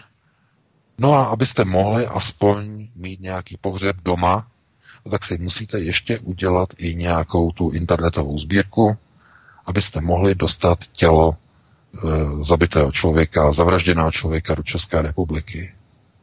No a stát vám neposkytne vůbec nic. Žádnou e, pomoc, žádného špičkového právníka, neporadí vám e, a nepomůže vám v tom smyslu, že e, třeba vrchní zastupitelství začne konat a e, vydá zatykač na vraha, který nedostal trest, který měl dostat, protože strana žalující neměla peníze, aby mohla si najmout v Británii kvalitního právníka. Takže kde je potom jaká ochrana? No takže z tohoto důvodu my jsme se o to zajímali, no a pouze jsme se přesvědčili o tom, že tady opravdu někdo zanedbal svoji povinnost ve vztahu k ochraně zájmu občanů České republiky v zahraničí. Takže někdo vás zabije, nebo vašeho Eh, příbuzného nebo rodinného příslušníka, to je jedno. No a teď co? Stát se na vás vykašle. Ten vám neposkytne ani právní poradenství, ten vám nepošle ani e, žádného člověka, který by vás zastupoval, neposkytne vám peníze na právníka v místě e, vraždy, to znamená v dané zemi, kde je to velmi nákladné, velmi drahé, to znamená, nedostanete od státu naprosto žádnou pomoc, vůbec nic. Zapomenout, můžete zapomenout hned na místě, na fleku. No a protože, e, když nejste bohatí, když opravdu, já nevím, nejste z nějaké podnikatelské rodiny, no tak vy najednou zjistíte, že nemáte peníze ani na to právní zastoupení. To znamená, že si můžete dovolit jenom ex ofo z, advokáta, kterého vám přidělí v Británii soud. No, jak víte, jak funguje ex ofo um, právní zástupce, no, Chápete? Ten za to dostává jenom paušální mzdu, takže on tam přijde a o nic se nestará, že soud co, kde, jestli, jestli práva svého klienta obhájí, to nikoho nezajímá. Chápete? Takhle to nefunguje, protože velkou trestní kauzu žádný ex-ofo advokát nikde na světě ještě nevyhrál. Tam, kde se rozhodovalo něco důležitého. Žádný ex-ofo advokát nikdy protože za ty peníze se nikdo za vás být nebude. Nikdo nebude studovat desítky a stovky hodin spisy a trestní kauzy, když za to má z prostých, a já řeknu zaplivaných, 22 liber za den, což je taxa pro ex-ofo advokáty v Británii. 22 liber za den. Přitom, když máte placeného právníka, komerčního, ten si řekne za 150 liber na hodinu konzultací. 150 liber na hodinu. Takže kdo co potom očekává? Jak může potom dopadnout rozsudek v trestní kauze? Takže my se pouze ověřujeme, že v dnešní době český občan když se dostane do problému a nedej bože, e, někdo z jeho blízkých je zavražděn v cizině, tak se nedočká naprosto vůbec žádné pomoci. Vůbec. Nic, nic. A e, proto my můžeme pouze doporučit e, vyvolání určitých podnětů, které by vedly například k tomu, aby se nová ministrině spravedlnosti Tatiana Malá, aby se aktivizovala, aby začala v této věci konat, pakliže rodina, pozůstalá rodina po Zdeňku Makarovi z toho, již z toho není, z těch peripetí u soudů není úplně e, jak se říká, odepsaná, není úplně vyřízená psychicky, já bych se tomu nedivil, takže uh, oni mají tuto možnost, to znamená ještě to vyvolat, to znamená ještě ex post, uh, když už je to jako hodně pozdě, hodně dlouho, to mělo přijít na začátku, uh, protože teď, by to, teď to může být komplikované, protože už někdo může říct, že on už byl osvobozen a Británie ho ani nemusí vydat a e, naplnitelnost evropského zatykače třeba nemusí být ani nějak akceptována a tak dále, tak dále. To už je na jinou diskuzi, na jinou věc. Nicméně není možné, aby prošla vražda, naprosto zjevná vražda člověka, českého občana v cizině, jenom kvůli tomu, že selhala právní pomoc státu držitele pasu člověka, který byl zavražděn. To znamená, že eh, oni nedostali eh, žádnou pomoc. Rodina po zavražděném, naprosto žádnou pomoc. Nic. Všechno si museli zařídit sami. To je tragédie. No a protože člověk je naivní a nevyzná se v tom, tak ví, že no tak když mi přítelé zavraždili v, v Británii, no tak já ho zažaluju, nebo my ho zažalujeme u britských soudů, takhle to očekává každý. Prosím vás, to je, to je naivita. Každý právník vám okamžitě řekne, britský občan, který spáchal tento čin, bude v britském anglosaském právním systému mít sympatie britské poroty.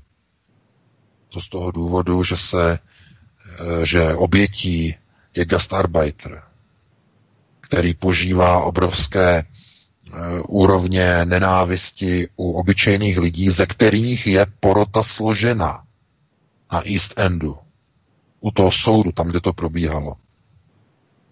To znamená, že proto i američané věděli, když si vyžádali Nikolina, že v Rusku kdyby byl soud, tak tam můžeme říct, že kdyby třeba američané žalovali Nikulina u ruských soudů, tak ruské soudy by řekly, že Nikulin nic neudělal, že se nikam nenaboural, nic.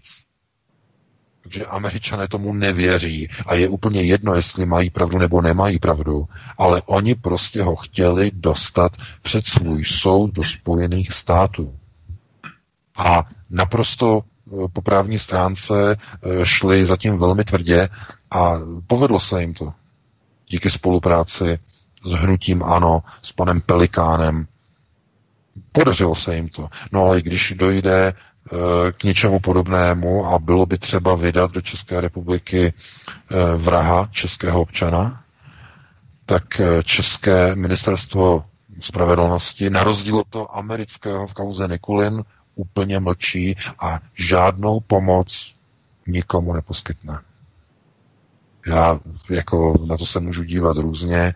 Každopádně uh, lidé by si měli uvědomit, že uh, jsou určité věci, které jasně ukazují, že lidé musí si dávat pozor v cizině, a měli by, když se dostanou do nějakých problémů, tak by měli získat odpovídající právní pomoc, obrátit se na právníky a skonzultovat situaci, eh, protože to nejhorší, co můžete udělat, je, když u anglosaských soudů chcete někoho žalovat a nemáte peníze na kvalitního právníka.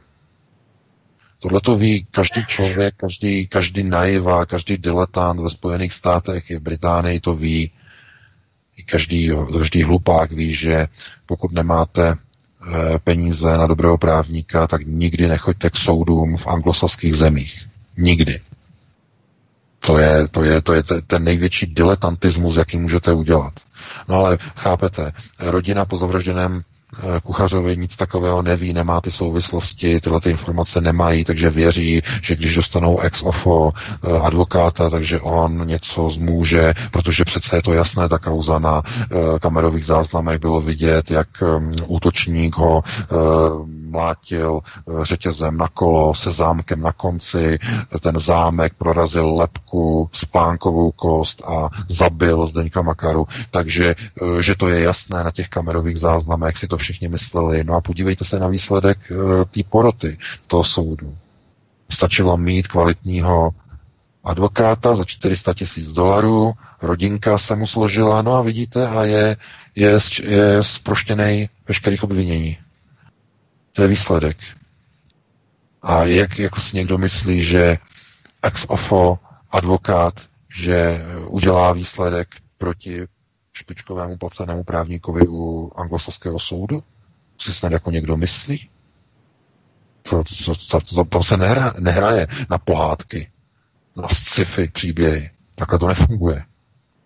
Takže já jenom opravdu mm, zopakuji tu, tu hlavní věc, tu hlavní podstatu, že nic nebrání tomu, aby Raymond Scully na základě eh, evropského zatykače byl zatčen ve spolupráci s britskou policií a byl postaven před Český soud. Nic tomu nebrání. Ovšem, co tomu brání, je politická ochota establishmentu v České republice. Taková věc by totiž nabořila, řekněme, vztahy mezi Prahou a Londýnem, Londýnem, Londýnem na politické úrovni. Nedovedu si představit, eh, kdo by se toho odhodlal, kdo by do toho šel, ale pokud by do toho šel, tak by tím rozhodně získal body a sympatie mnoha voličů v České republice. To si dovedu představit, protože by se ukázalo, že daný ministr nebo ministrině spravedlnosti, že se nebojí a že se dokáže zastat práv pozůstalé rodiny po brutálně zavražděném českém dělníkovi, kuchařovi v Londýně. To je vzkaz. Vzkaz e, na určitá místa, no a my můžeme si pouze počkat, jestli tenhle ten vzkaz, tenhle ten apel dojde nějakého vyslyšení v tom směru, aby se e, pozůstalí a přítelkyně po Zdeňku Makarovi, aby se dočkala nějaké správnosti. Takže já bych ti předal slovo Vítku a také k tomu něco řekneš a když tak bychom potom ještě probrali nějaké další detaily. My se můžeme samozřejmě, už není moc času, my se můžeme bavit i o Markétě Všelichové v Turecku, kdy pan předchozí bývalý ministr zahraničí Lubomír Zaorálek eh, v podstatě jenom žvanil, žvanil a nic se neudálo. V podstatě máme také ty nástroje, ani jak, jak si noty nebyly nějakým způsobem formulovány tak, aby jsme skutečně tvrdě hájili eh, zájmy našich občanů, ale já si ještě vybavuju VK, jestli si, vzpomínáš, eh, jestli si vzpomínáš na rok 2013, Protože Česká republika nejen, že nebrání práva svých občanů v zahraničí, ale dokonce nebrání práva svých občanů ani na území samotné České republiky, když dojde k nějakému trestnému činu, který spáchá uh, občan cizí státní příslušnosti. Bylo to totiž v roce 2013 v brněnských Ivančicích, myslím, že se to odehrálo. Eh, tam byla brutální vražda, dvojitá vražda vzdáleným příbuzným američanem eh, rodiny právě brněnské rodiny v Ivančicích a ten Američan utekl, odjel do Vídně a hned ten den no. uh, odcestoval do Washingtonu DC. A američané ho nevydali, i když české ministerstvo nevím, jak důrazně o to žádalo, aby stanul před naším soudem. A myslím, že dodnes se mu nic nestalo, nebo nevybavuješ si tu kauzu, jakým způsobem probíhala pokračovala dál. No, to byla kauza pana Dalgrena. to si ano, ano, velice ano. dobře. A on právě spáchal sebevraždu potom teď eh, před několika měsíci v českém vězení. Možná jste to zaregistrovali. Uh, byl odsouzen na, do, na doživotí a já jsem to sledoval velmi podrobně. Ano, on byl vlastně, uh, on uprchl do Spojených států a tam byl zatčen na letišti a Myslím, že strávil ve Spojených státech ve vazbě, myslím, dva roky nebo dva a půl roku, než byl vydán po dlouhém naléhání do České republiky, eh, kde byl odsouzen na doživotí a po několika měsících, a teď nevím, jestli po eh, rovném roce spáchal sebevraždu Kevin Dahlgren. Můžete si najít na, na internetu. Eh, myslím, že minulý rok v prosinci, že spáchal sebevraždu ve vězení, eh, nebo, nebo tento rok to bylo, teď si nepamatuju. Takže, takže takhle, ale eh, víte, to je trošku něco jiného. Kauza Kevina Dalgrena byla natolik šokující, že nic jiného nezbývalo, řekněme, českým úřadům. Protože on zavraždil tři lidi v Brně a to prostě to nešlo ve vztahu k americkým partnerům přejít mlčením. To už nešlo. A američané si uvědomili, že ani by to nešlo, že by to neprospělo vzájemným vztahům, kdyby ho nevydali. Takže ho vydali. Takže tohle je jedna z věcí, kde to funguje, kde jsme viděli, jak by to mělo správně, normálně fungovat, ale e, tam, kde nejsou tyhle, tyhle ty kauzy natolik exaltované a mediálně, řekněme, zesílené, tak tam je snaha spíš takové ty kauzy zamést pod koberec. To znamená, aby se o nich moc nemluvilo, aby se o nich moc nepsalo. Protože já vám říkám, nic, nic jednoduššího by nebylo, když v této kauze, která zazněla i v českých médiích, když k ní došlo, tak eh, mohlo ministerstvo zahraničí ve spolupráci s ministerstvem spravedlnosti jednat a konat a mohlo e, zažádat, mohlo vydat mezinárodní zatykáč a žádat britskou stranu o postavení e, Raymonda Scullyho před Český soud a to s jednoduchým obvin, e, odůvodněním. Eh, jedná se o vraždu českého občana a český stát si vyhrazuje právo soudit vraha českého občana před českým soudem. A takové žádosti nelze nevyhovět. Takže z tohoto důvodu je neuvěřitelné, že žaloba a soud proběhl v Británii, že tam nebyla žádná právní pomoc z české strany, pozůstali si museli všechno platit a co je ostudné, dokonce si museli udělat sbírku na odvoz těla rakve do České republiky. To je eh, to prostě to, to, to je tak trapné, doslova trapné i pro to ministerstvo, ale eh, víte, zase já bych tady jako, a už jako nechci používat ten příměr, ale někdy to přísloví, že Česko snese všecko, je už dovedené tak do extrému, že už eh, člověk někdy si říká, že to jako už ani není vtipné, už to ani není zdravé, protože tohleto uh, už hraničí i s něčím, co by se dalo říkat jako, nebo co by se dalo nazývat jako nezájem českého státu bránit zájmy majetek a život občanů České republiky v cizině. Tohleto. Přesně takhle. No a e, víte, to je hodně spole, spojené, nebo má to hodně společného s takovým tím, řekněme, celospolečenským étosem, e, který je prostoupený nezájmem, e, lhostejností, e, takovým tím necháme to plavat, eh, nehas, co tě nepálí a tak dále a tak dále. Tímhle tím je česká společnost prostoupená, ale eh, politická reprezentace nahoře je pouze obrazem stavu společnosti. To je pouze zrcadlový odraz toho, jaká je společnost. To znamená, teď je třeba kauza právě zmíněné paní ministrině Tatiany Malé, že Eh, teď bylo objeveno a zjištěno, že ona nějakým způsobem snad prý obsala některé části i své druhé diplomové práce. Eh, teď to někdo zjistil, byl teď článek zrovna o tom a jako jestli to je pravda, není to pravda, to je, já teď nebudu zjišťovat, teď není čas, ale e, pouze to ukazuje na to, že i do vrchních struktur řekněme, politiky, do těch nejvyšších pater se zase dostávají lidé podobní tomu celospolečenskému étosu, který je prostoupený celou společností. To znamená, dole Česko snese všecko. I když tedy tohle spíš by mělo být eh, řekněme, přesměrované na Slovensko, protože paní Malá studovala e, prý v Bratislavě na pan Evropské univerzitě, ale e, obecně se dá říct, že jestliže tedy její diplom byl tedy verifikován v České republice, nebo byl takzvaně nostrifikován, tak ona de facto je jakýmsi delegátem toho étosu, toho celospolečenského étosu, který probublává až nahoru do těch volených struktur těch politických stran a do jednotlivých státních funkcí. Takže uvidíme, eh, jestli paní ministrině se do toho takzvaně obuje a jestli eh, se minimálně v této řekněme, nešťastné kauze nebo tragické kauze, jestli se dokáže postavit za zájmy e, pozůstalé rodiny, která v Británii, minimálně tam, nedošla spravedlnosti v této kauze.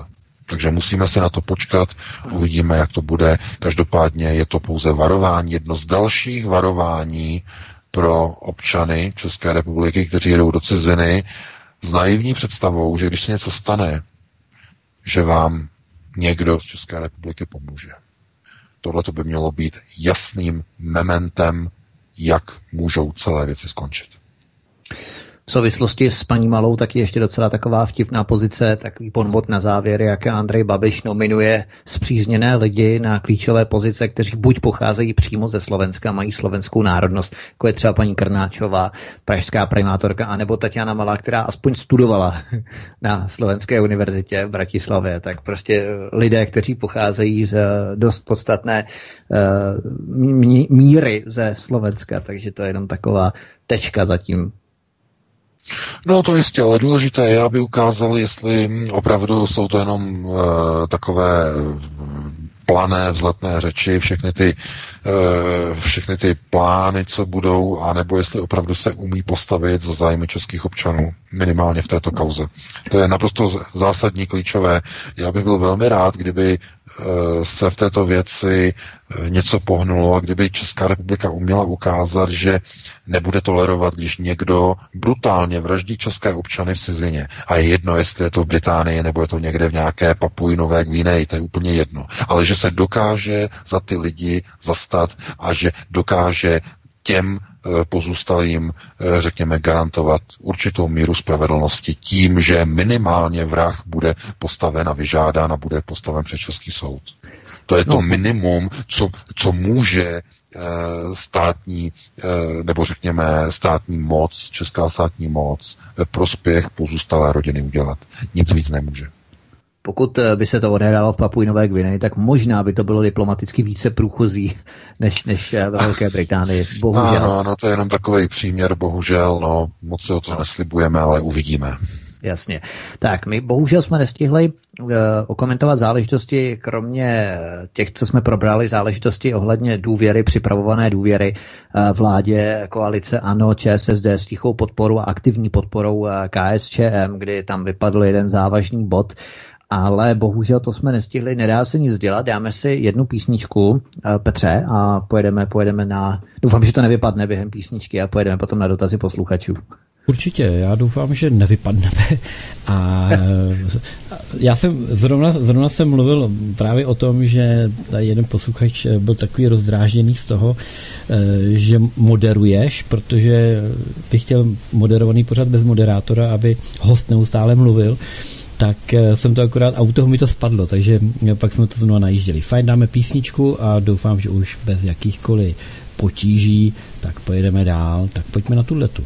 Tak, eh, jak se řekne rusky? Pánové, já si myslím, že budeme moc pomalu, pomalu popojet, tak jak pak si stojíme? Jste připraveni? Já jsem připraven, nevím, jestli je tu VK. Tak Vítku, tak, ten... Uh, chceme písničku ještě jednou, nebo jak to vidíš? Uh, počkej, my jsme v rádiu teď, nebo ještě ne? Ano, ano, už, už jsme ve vysílání. My si povídáme do éteru.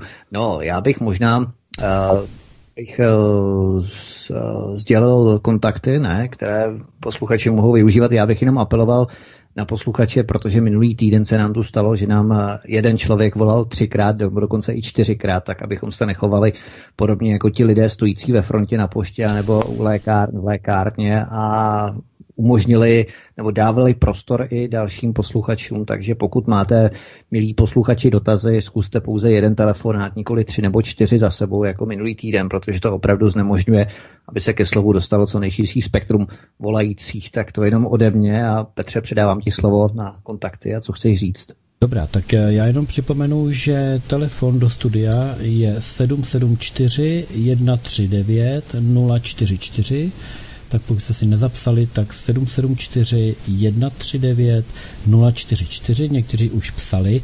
Možná než budeme mít nějaký hovor, já tady mám už v e-mailu pro vás, pánové, připravené nějaké otázky, tak bych je možná položil. Tak mm-hmm. vezmu to, vezmu to máme tady jednu reakci, mm, nevím, jestli je potřeba o tom mluvit. Tak pánové, pamatujte na sestření dvou ruských pilotů v Sýrii nad Tureckem a co se pak stalo za pár týdnů přímo v Istanbulu Konstantinopoli. Prázdné auto vybuchlo zrovna v tu chvíli, když kolem projížděl autobus eh, z kadety ve výcviku tureckého letectva 20 mrtvých a ticho. Eh, ty mi dáš facku a já ti vrátím. Tak prostě to je. A pokud tedy spekulujete o ruských tajných službách a o dvou útocích eh, v Salisbury, tak to je odveta. Tomáš a sežer si to. To je vysvětlení, hmm. píše Michal. Tak eh, jestli k tomu chcete reagovat? To je velmi dobrý poznatek. VK, máš k tomu něco?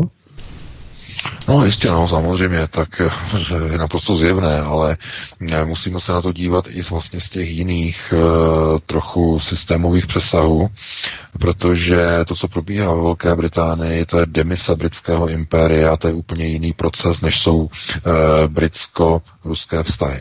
To by bylo na jinou diskuzi, konec konců asi je možné, nebo ono je to trošku děsivé, nebo pro Brity je to děsivé, ale minimálně ty signály, které se objevují, je, nebo které vysíl, vysílá současný uh, princ William uh, se svojí manželkou Kate, uh, že on uh, de facto bude nebo nebude chtít pokračovat v tom, aby Velká Británie byla nadále konstituční monarchií. Znamená, on by se e, takové zvláštní signály e, i vlastně na sociálních sítích, teď začínají Britové spekulovat, jestli náhodou nedochází k procesu úplného e, takzvaného decommissioningu, to znamená úplně odstavení a rozebrání britského impéria zevnitř zevnitř královské rodiny. A tohle to může být jedním z procesů, eh, kterým vlastně eh, jsou vysílány určité destrukční mechanismy eh, do systému stability samotné britské vlády. Takže to by bylo na jinou diskuzi, takhle hluboko nemůžeme zacházet v myšlenkových úvahách, ale dáme prostor dalšímu dotazu. Mám tady potom ještě přímo na VK další takovou otázku.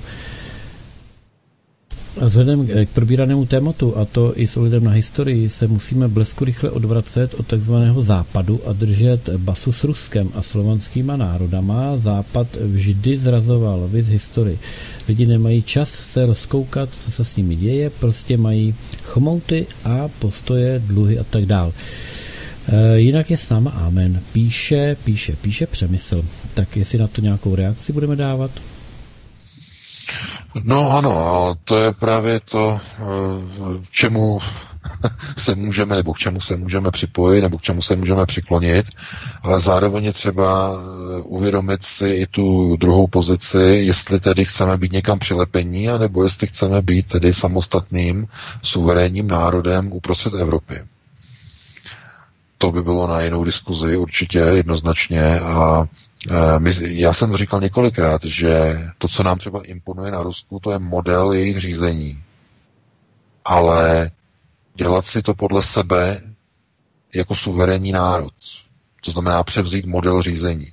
Já to řeknu jinak. Eh, když někdo někde dobře vaří, tak je skvělý nápad eh, podívat se a naučit se od toho kuchaře, nebo dokonce vzít si od něho, od něho recept ale jenom kvůli tomu, že dobře vaří, tak asi nemá smysl se k němu, nas, se k němu nastěhovat. Ne? To je jenom jako taková filozofická úvaha, k tomu, aby eh, si někteří lidé třeba taky uvědomili, že český národ má vlastní kořeny a Rusové mají vlastní kořeny a Poláci mají vlastní kořeny a Srbové mají vlastní kořeny a Slovenci mají vlastní kořeny a Slováci vlastní kořeny. To znamená slovenské národy, eh, slovanské národy tedy, eh, mají vlastní kulturu, historii a od té by se měli nějakým minimálně rozumným způsobem odvíjet. A já bych opravdu varoval před tím, aby někdo eh, zase s příměrem toho kuchaře eh, začal zaměňovat dobrý recept od nastěhování se do kuchyně k někomu. Mm-hmm. To by asi nebylo příliš chytré a moudré řešení. Pak tady, pak tady napsal Fanda SVC SVS, on tady píše, čili, čili SVCS, tak Fanda František, on se jmenuje František. Dobrý večer, děkuji za zajímavé pořady a rád bych se zeptal na fungování Angely Merkelové v bývalé NDR a dnes. Byla-li funkcionářkou FDJ, pak se ke své minulosti staví dnes a jak to dnes berou Němci? Je její minulost FDJ dnes tabu? Díky za odpověď. Hmm, to je zajímavý. To je dobrý dotaz, ale já na to mám jednoduchou odpověď. Eh, v německé politice je mnoho politiků, kteří dokonce mají svůj původ ve Wehrmachtu, v jednotkách SS. A vůbec žádný problém jim to v politice dneska nedělá. jako jo, samozřejmě, že to je myšleno trošku s nadsázkou ironicky, ale ne, ne do důsledku, protože opravdu takových politiků je mnoho, mimochodem takže to vůbec nehraje roli, to u Němců ne, to, to, tohle to, to vůbec to, to nehraje roli, to je, to je třeba pouze jenom nástrojem, třeba někdy v některých zemích postkomunistického bloku, že třeba někdo vytahuje na někoho, že byl třeba v KSČ, třeba v České republice, nebo někdo e, vytahuje třeba v Polsku na některé lidi, že byli členy tehdy ještě Polské národní fronty, e, že pod Jaruzelským fungovali a tak dále a tak dále. To jsou prostě jako místní specifika, která se v politice vytahují, ale tady v Německu ne, tady je jiný systém, tady proběhl systém denacifikace po, roku, po roce 45, e, lidé jsou přeprogramovaní od školní výchovy až do dospělosti a e, akcentují pouze takzvanou realpolitik a realpolitik to je německý politický Gleichschalt, jehož úkolem je prosazovat některé cíle, které zdaleka vůbec nemají německý původ. Angela Merkel a její politika je toho nejlepším příkladem. Takže eh, ne, ne, ne, opravdu žádná minulost v mládežnických organizacích, eh, DDách, opravdu jako ne, to ne, to ne, to ne, to, to opravdu nehrozí. Máme volajícího, tak eh, vezmeme ho do, do vysílání. Tak prosím, jste ve vysílání, můžete mluvit? slyším mluvit pana VK, takže ve vysílání ještě to slyším, takže až budu moc, tak řeknu. Hovořte, dobrý hovořte. večer, můžete. Takže dobrý večer. Tady Karel, eh, bydlím v západní části Německa, v takovém jednom větším městě a víceméně asi to bude hodně navazovat tady na to, co teď to řekl pan VK před. Uh, já jsem tady jel podstatě na kole tady u belgické hranice a tak, tak jsem se tam bavil s jednou slečnou vlaku, taková sympatická docela, prostě asi řádově tak 25 do 30, méně než 30 mohlo být. A v podstatě já říkám, no, mám rád tu východní Belgii, jako protože tam je zborná kuchyně, krásná příroda a tak dále. No ale jsou tam hrozný, jako to Vervie třeba, nebo to Liež, český Lutych, uh, tam prostě třeba ve Vervě, tam už je víc mešit než kostelů. Jo. A říkám, no, prostě to je, jak kdyby byl člověk někde v severní Africe, v Maroku, prostě v Maroku prostě vidím, co tam, jako tam vypadá a e, jako tam se člověk v některých těch ulicích opravdu měl z toho, neříkám bál, ale měl z toho dost silný respekt. A teďka, teďka říkám, no, ale jako tohle to tady v podstatě i v tom Německu to jako začíná být podobný, jo. A ona říká, no, ale to je součástí kultury, ne? A já jsem zůstal jako úplně e, s otevřenou pusou doslova a jako mě spíš překvapilo na tom, že ona mě ani nějak jako neobvinovala z toho, že jsem rasista nebo něco takového, jako spíš spíš prostě ona vůbec nechápala, proč o tom mluvím, jako jo. A ano, ano. Potom, potom v podstatě z ní vypadlo, říkám, no, když to tam ale před takovými třeba 40-50 lety nebylo. A ona říká, no ale ve škole nám říkali, že je to normální. Říkám, mm, aha, ano, no, takže ano. to je asi tak Jak opravdu tady ty děti zpracovává prostě ten systém a jako opravdu nevím, eh, až na to přijde čas, třeba kam dám svoji dceru do školy. Takže to je asi k tomu a ještě potom Mirka ještě chce komentovat. Bylo to spíš k českým posluchačům, který v podstatě e, s těma věcma zatím nepřichází do styku a v podstatě si myslí, že je to nějaká chiméra, ale bohužel e, tohle to může přijít do České republiky. Hmm. Takže to bylo asi všechno. Děkujeme, děkujeme. naslyšenou. Děkujeme, děkujeme, děkujeme. Děkujeme za postřeh, to bylo velmi. Tak, PK. No ano, samozřejmě, to, o čem já hovořím, to, co tady probíhá na první prioritě, to znamená světonázorová výchovová, výchovná priorita, výchova mládeže, vychovej děti nepřítele, pokud ho, tak chceš-li pokořit nepřítele, vychovej jeho děti. Jo, to znamená první priorita, výchova. Jestliže, vychova, jestliže získáte kontrolu, eh, takto. Ano, je finanční priorita. Dejte mi kontrolu nad tisknutím peněz a je mi jedno, kdo je u vlády. Mm-hmm. To je uh, priorita finanční, bankovní. No ale první priorita má stejné nebo podobné heslo. Pokud získáte kontrolu nad výchovou mládeže, získáte kontrolu nad celým národem. Protože ten národ bude přeprogramován, bude vychován podle toho, jak vy chcete, aby lidé uvažovali. Tohle to ten příklad, který říkal pán teď před chvíli, je toho jenom důkazem, protože jim už to nepřipadá něco jako nenormálního, oni už prostě jsou tak vychovaní. K multikulturalismu, multikulty, od školky. To, co tady probíhá.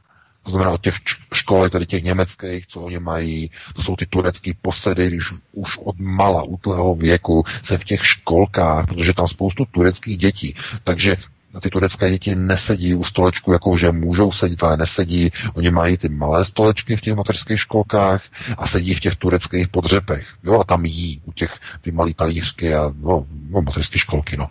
Takže a, no a Němci se to učí s nima. Takže pro ně je to kultura.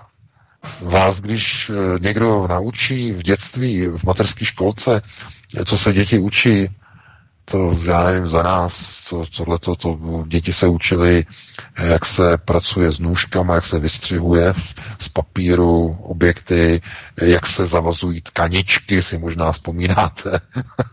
já nevím, jestli dneska děti se učí zavazovat tkaničky ve školce.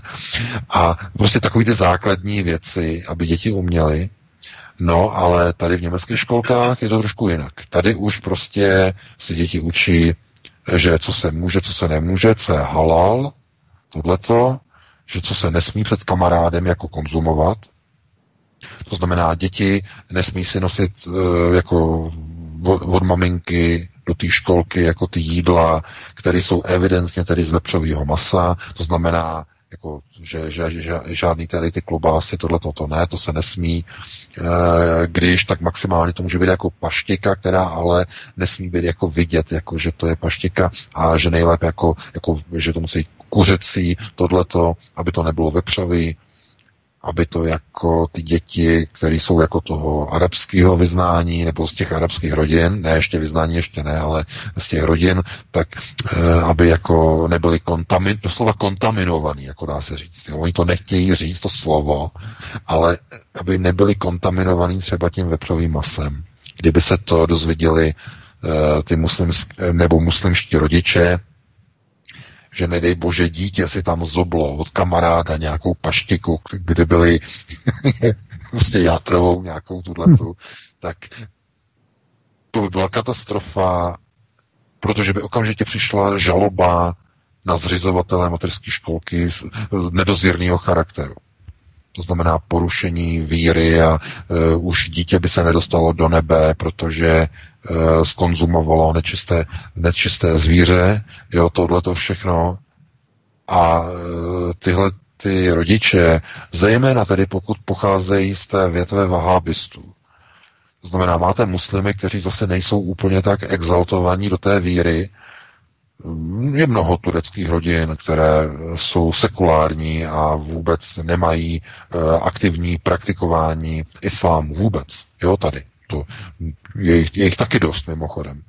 Ale pokud oni mají nějakou víru a nedej bože jsou ze Saudské Arábie, jsou to arabové přímo ze Saudské Arábie a teď náhodou, nedej bože, by se tohleto stalo, no tak z toho bude strašný průser.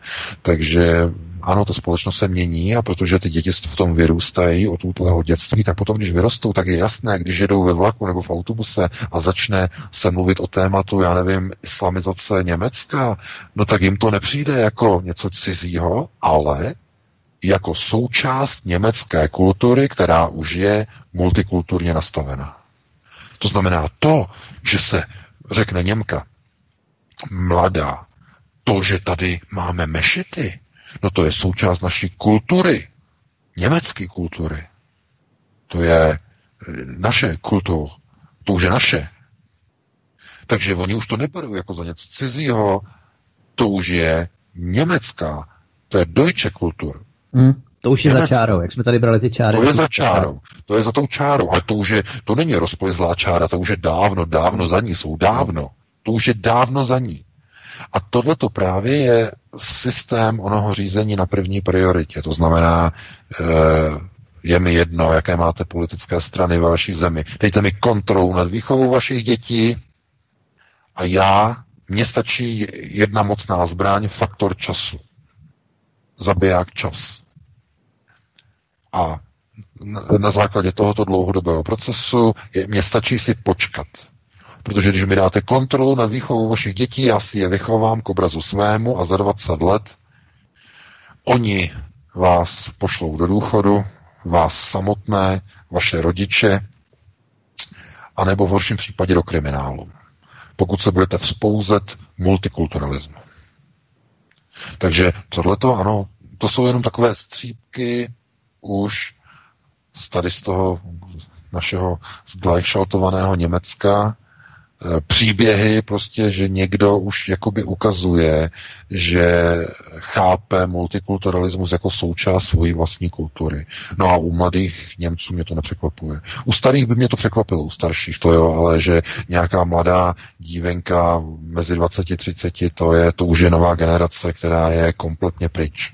To je ztracená generace pro Německo. To už je dávno e, multikulturně přeprogramovaný. To mě nepřekvapuje. Takže dáme prostor dalšímu volajícímu, jestli teda máme. Ano, máme. Jenom mě tak napadlo, že ta krvavá tlačenka se v jednom filmu taky nesměla konzumovat. Tak mám tady volající.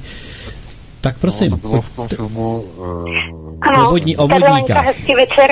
Já bych chtěla, aby se pan VK vyjádřil uh, k tadyhle uh, otázce nebo k připomínce. Uh, teda nebyl schválený Dublin 4 a chystá se na podzim schválení globálních paktů v září a v prosinci, mám takový dojem. E, jestli si myslíte, VK, že dopadnou stejně, že ne, taky nebudou schváleny jako WC, že dojde k jejich zablokování. A nebo uh, si myslíte, že budou schváleny, protože já jsem slyšela, že by snad, uh, nebo že jsou takové snahy, že by je neměly schvalovat členské státy Unie, ale že by je schvaloval Brusel za, za státy, teda, který od něj spadají. Takže by mhm. vlastně e, nehrozilo, že to nebude přijatý. A pak jsem ještě se chtěla zeptat, jestli byste nějak mohl popsat propojenost e, těchto těch všech smluv na agendu 2030, protože v podstatě tohleto vychází všechno z OSN, tohleto zlo z agendy 2030, kde vlastně ty státy jsou v tom už, už, už zapojený, že se zavázali v uh, agendě hmm. 2030, tak se zavázali ji naplňovat. Tak jestli byste se mohl nějak se k tomu vyjádřit. Tak děkujeme. Tak děkuji, děkujeme. Tak VK 11. 12. prosinec globální pakty. Já jsem přeci o tom psal velmi rozsáhlý článek před měsícem a půl. Tam jsem vysvětloval, co je to Agenda 2030, jaké je propojení na globální pakt, na Marrakešskou smlouvu, na rabatský proces. Eh, já teď nejsem si jistý, jestli má smysl to opakovat eh, na Iron, to si to můžete najít úplně kompletně. Já to jenom zkrátím velmi souhrně. je úplně jedno, jestli bude mm, Dublin nakonec schválen, jestli bude globální pak nakonec schválen, protože o tom nebudou rozhodovat národní elity. O tom budou rozhodovat nadnárodní celky a konkrétně to bude valné schromáždění OSN na zasedání v prosinci. Jakmile přijme OSN eh, globální pakt, eh, úmluvu o eh, reformě systému uprchlictví v rámci vlastně celého globálního prostoru, tak je vymalováno. A všichni se začnou okamžitě zaklínat tím, takhle rozhodla rada, teda takhle rozhodlo valné schromáždění OSN, my se tomu musíme přizpůsobit a my to musíme akceptovat. Bylo to jednomyslně nebo téměř jednomyslně to bylo přijato. Takže nemyslete si, že globalisté mají jenom jednoúrovňové řízení. Že já, jsem, já teď zjišťuju, že mnoho lidí si myslí, že globalizace rovná se Evropská unie. No pro boha to snad ne. Globalizace není Evropská unie, to je nejnižší úroveň. Nad Evropskou unii máme a víme, že máme Evropskou centrální banku, která je o jeden stupeň výš. Nad ní máme Světovou banku, IMF. No a ještě nad nimi máme OSN. Každý z těchto institutů nebo institucí může zvrátit jakékoliv procesy přijaté na nižších úrovních. Tohle je, je zásadní klíčové nepochopení toho, že globalizace je více úrovňová. No a samozřejmě jsme zapomněli ještě na to nejdůležitější, to jsou vyšší procesy řízení, které jsou ještě nad úrovní OSN. A to už na to dneska v Brou nemáme čas, na vyšší procesy řízení. jsou různé rodiny, syndikát a tak dále. Takže tenhle ten systém je objektivní. Z toho důvodu je úplně jedno, a možná jste si všimli, k čemu došlo minulý týden. Eh, Dublin neprošel, ale prošlo něco úplně jiného, ještě horšího.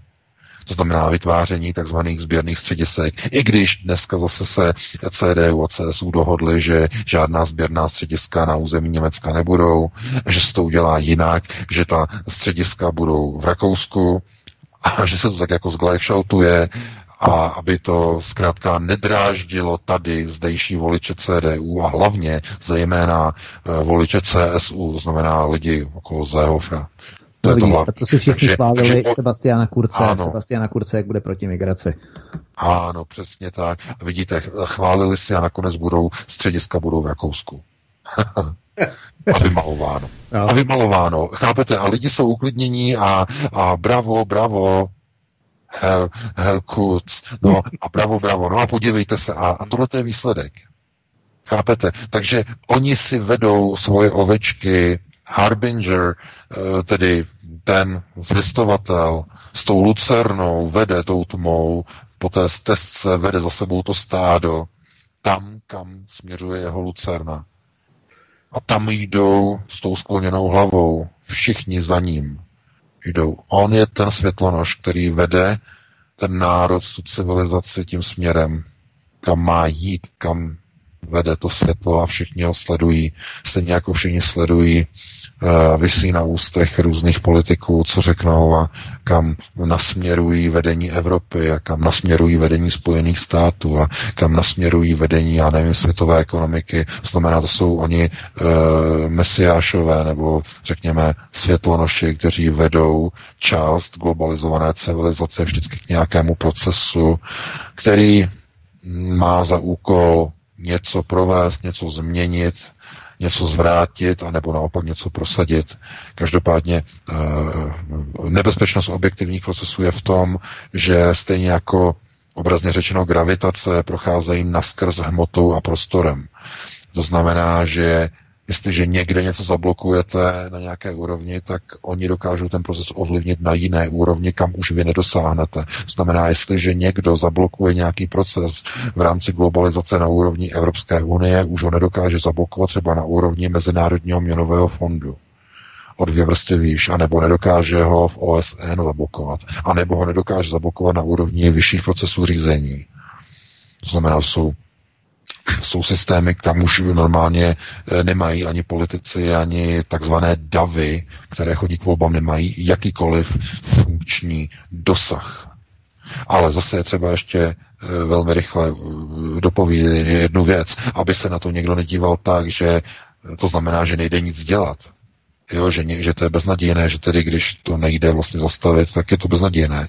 Ne, ne, ne, ta cesta tou trasou, tou tmou, kdy vy jdete za tím globalistickým mesiášem s tou lampou, za tím světlonošem, tak vy můžete odbočit do té černé tmy.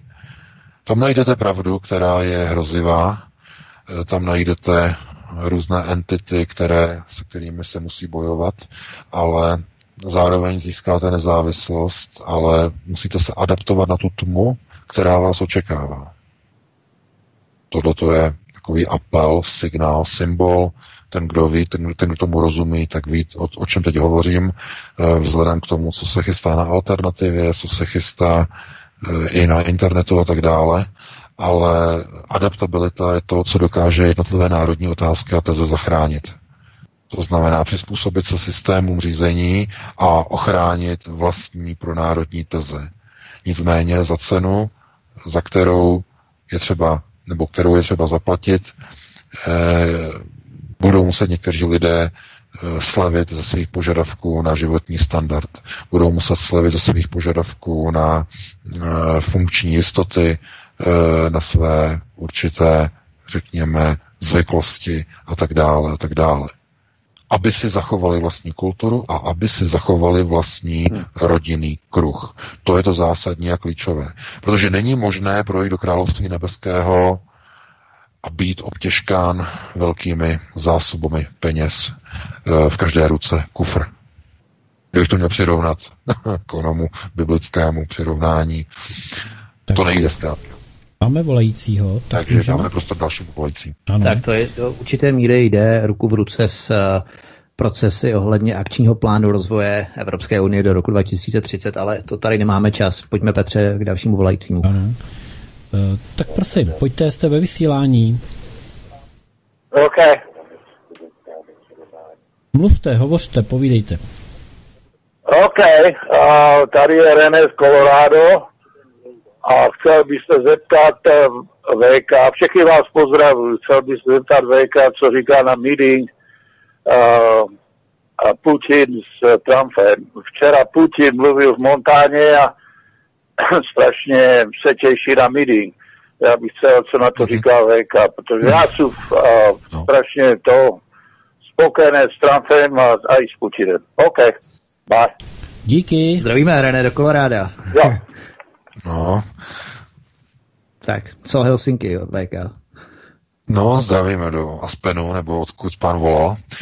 A Takhle, eh, co se týče té schůzky, no tak to bude naprosto klíčová. A já už jsem říkal minule, myslím, že proč byly zvoleny Helsinky, eh, protože je to země, eh, nebo minimálně město s nejvyšším stupněm globalizace vůbec v celé Evropě. To je, to je symbol, takže půjde do značné míry o schůzku pod kontrolou globalistů, globalistických zájmů. A dohody, které tam eh, budou učiněny a bude tam chystána, nebo je chystána i schůzka mezi čtyřma očima, to znamená jenom oni mezi sebou, nebudou tam žádní další diplomaté a žádní takzvaní v vometáci, kteří by tam říkali Trumpovi, co má říkat, co nemá říkat, protože oni to tak chtěli, udělat mimochodem Trumpovi, jakože aby, aby měl spoutané ruce. Oni se bojí, američtí neokoni se bojí, že tam dohodne nějaké věci, které půjdou na ruku buď globalistům, anebo Rusům. A nebo, nedej bože, obojím. Oni mají strach ne o koně. Strašný.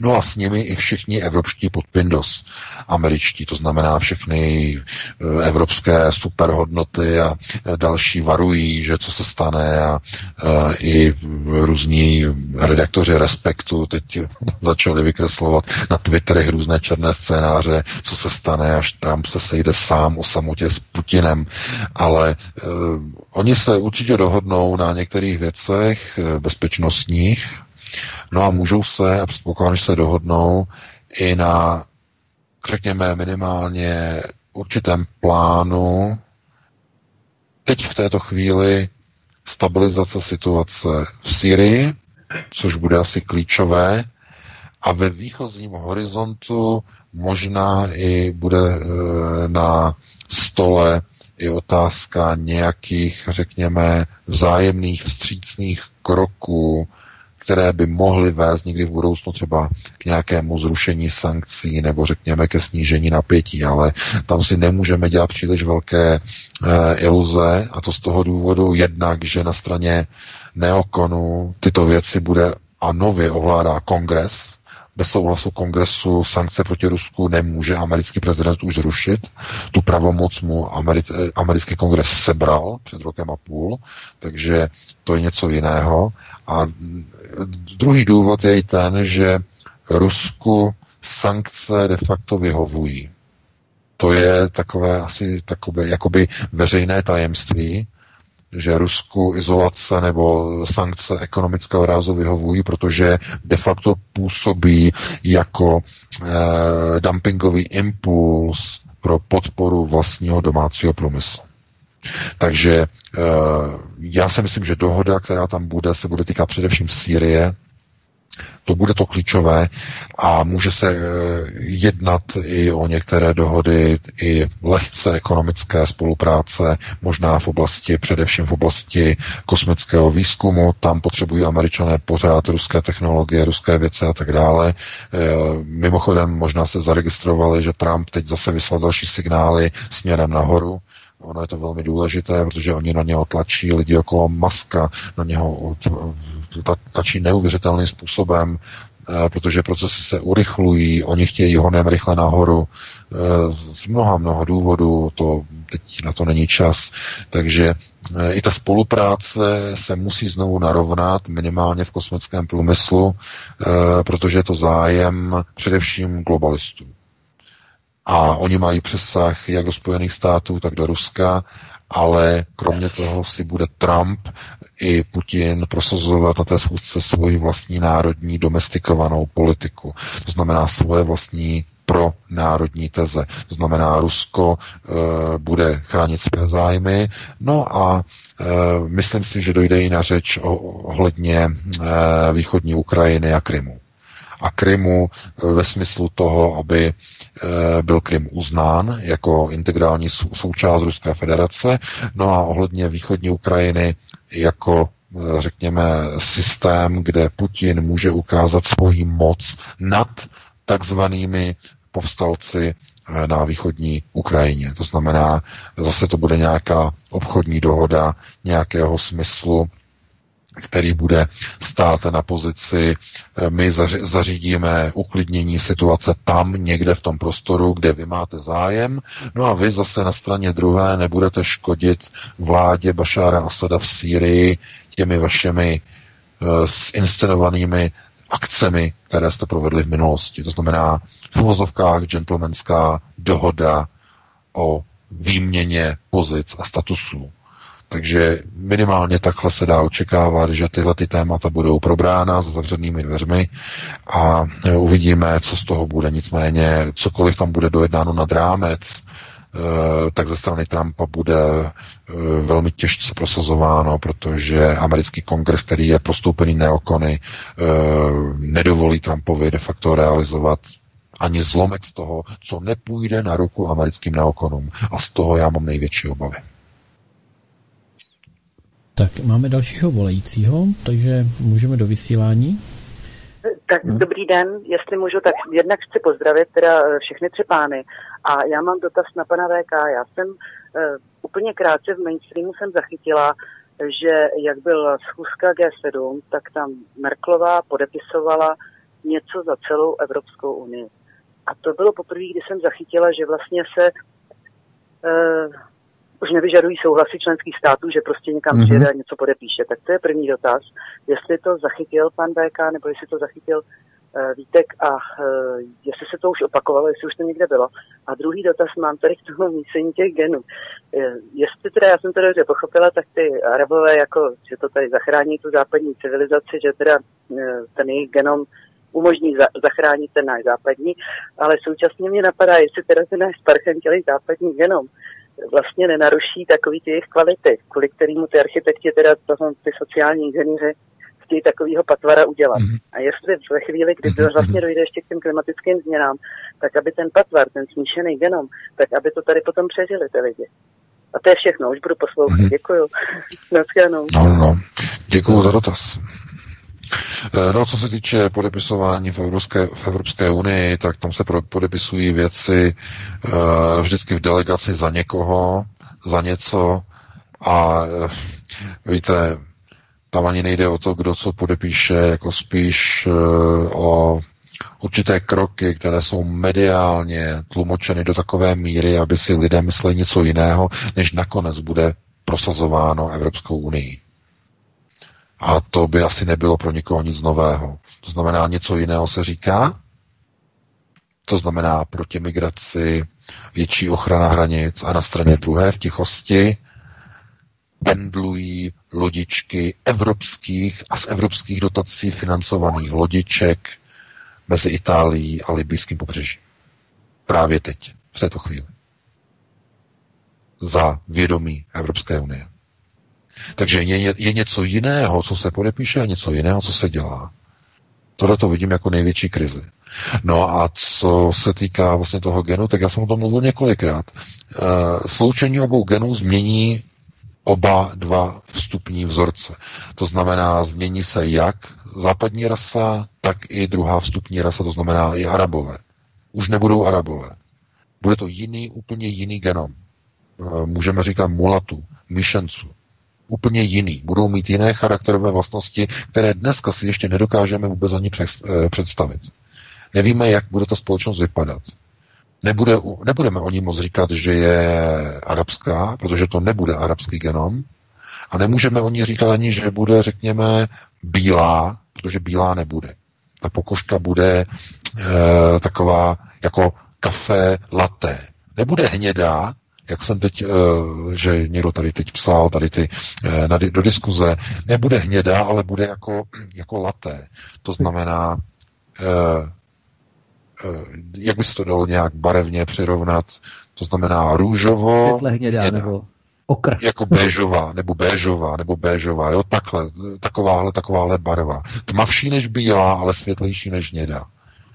To znamená, takhle bude barva smíšeného genomu bílé rasy řekněme, s tím arabským genomem. No a e, jaké budou charakterové vlastnosti, no tak to se nezjistí do té doby, než ten proces bude dokončen. Protože něco jiného je jedinec, když třeba, já nevím, bílý muž si vezme arabskou ženu, tak mají přesně děti tohoto charakteru, no ale dokud takových dětí není víc, které by vytvořily populaci, tak nevíme, jakou dynamiku taková společnost bude mít. To znamená hodnotovou eh, a genetickou dynamiku. Jaká ta dynamika bude.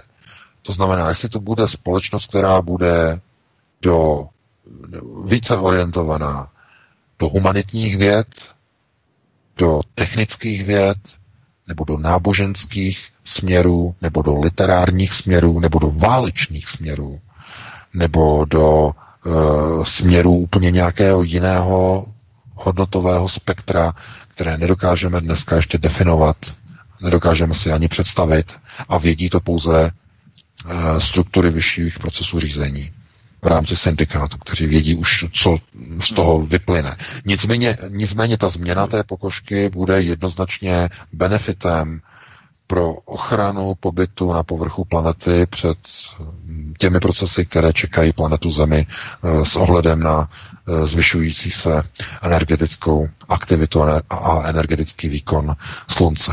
Takže eh, to je objektivní proces.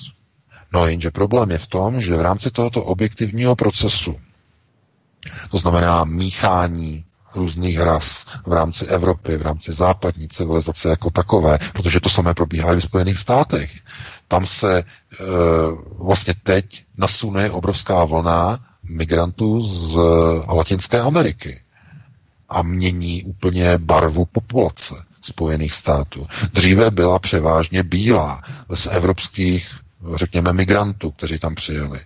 A z Černochu, hlavně tedy po e, skončení e, občanské války v Spojených státech v 19. století, ale do té doby vlastně platilo, že jak Černoši ve Spojených státech, tak Běloši byli velmi úzkostlivě segregovaní. To znamená, že i když Amerika byla od, eh, řekněme, roku 1864 byla silně multikulty, minimálně z, z a černochů složená, tak nedocházelo až na výjimky k míchání těchto dvou kultur a těchto dvou ras. Kultury i rasy byly odděleny velmi dlouze a dlouho, až do konce 60. let minulého století, mimochodem. Velmi dlouze. Takže tam tomu nedošlo, ale teď v posledních letech, zejména po nástupu Baracka Obamy v roce 2008, tam došlo k takovým procesům a k takovým systémům, kdy se začínají nasunovat multikulturní prvky do všech úrovní americké společnosti. To znamená, globalisté tam odpálili, já tomu říkám, genetickou bombu a populační bombu v řadách migrantů. To znamená přestěhovalců, hispánců, eh, lidí z Latinské Ameriky. No a tohleto zkrátka je zájem, nebo je v zájmu globalistů, aby toto odstartovali ve všech zemích Evropské unie. Ve všech zemích. A tam, kde to nejde, tam to takzvaně s globalizací skřípe. Tam se hledají cesty, jak nasadit do systému řízení státní manažery, kteří urychlí proces nasunování, islamizace. Tam, kde to skřípe, tam, kde to dře. Víme všechny, všichni víme, které země to jsou, jsou to země V4. To znamená, tam upřou globalisté svůj pohled a své úsilí v následujících letech na tyto čtyři země.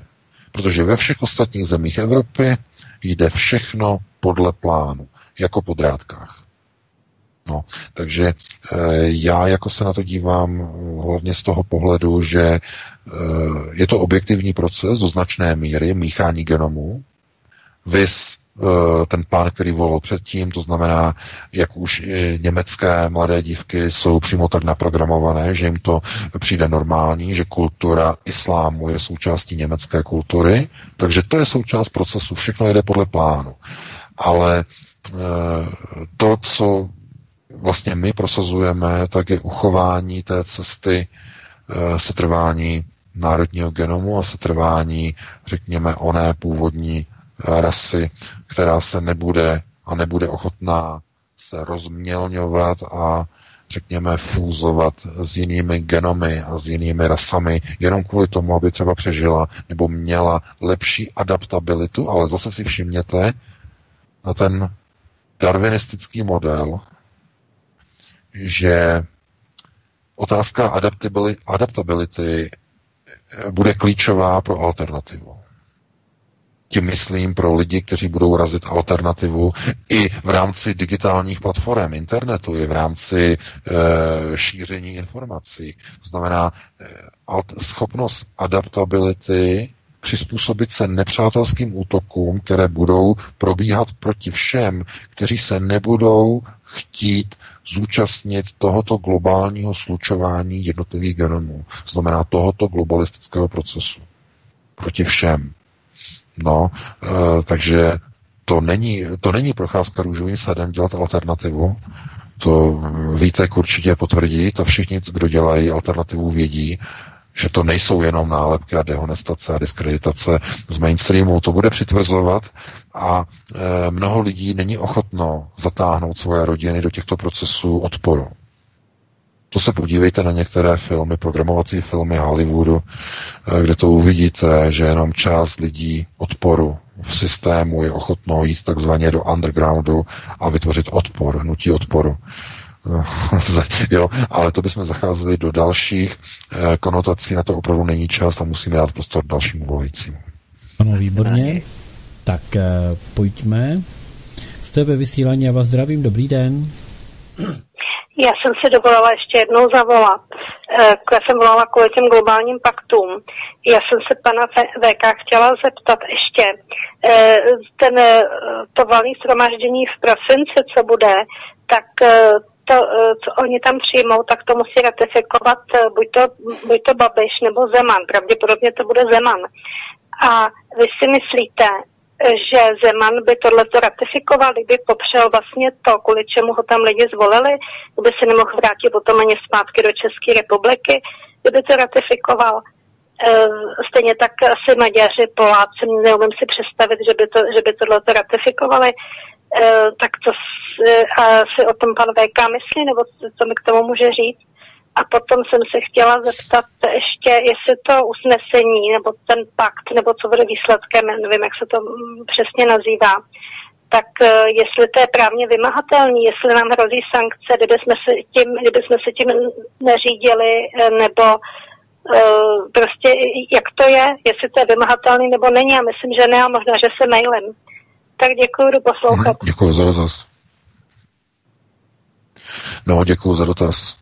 E, prosím vás, co se týče e, samotných ratifikačních procesů, ty nehrají vůbec žádnou roli a ratifikace e, jednotlivých, řekněme, paktů OSN je automaticky platná, vstupuje v, platnost jenom tím, že rozhodnutí přijme volné schromáždění OSN. To jsou jenom prováděcí vyhlášky, které je nutné ratifikovat v rámci národních parlamentů, jestliže se týkají některých zákonných ustanovení, Eh, které jsou momentálně třeba eh, v rámci státních eh, nebo řekněme zákonných úprav, nejsou ještě ukotvené.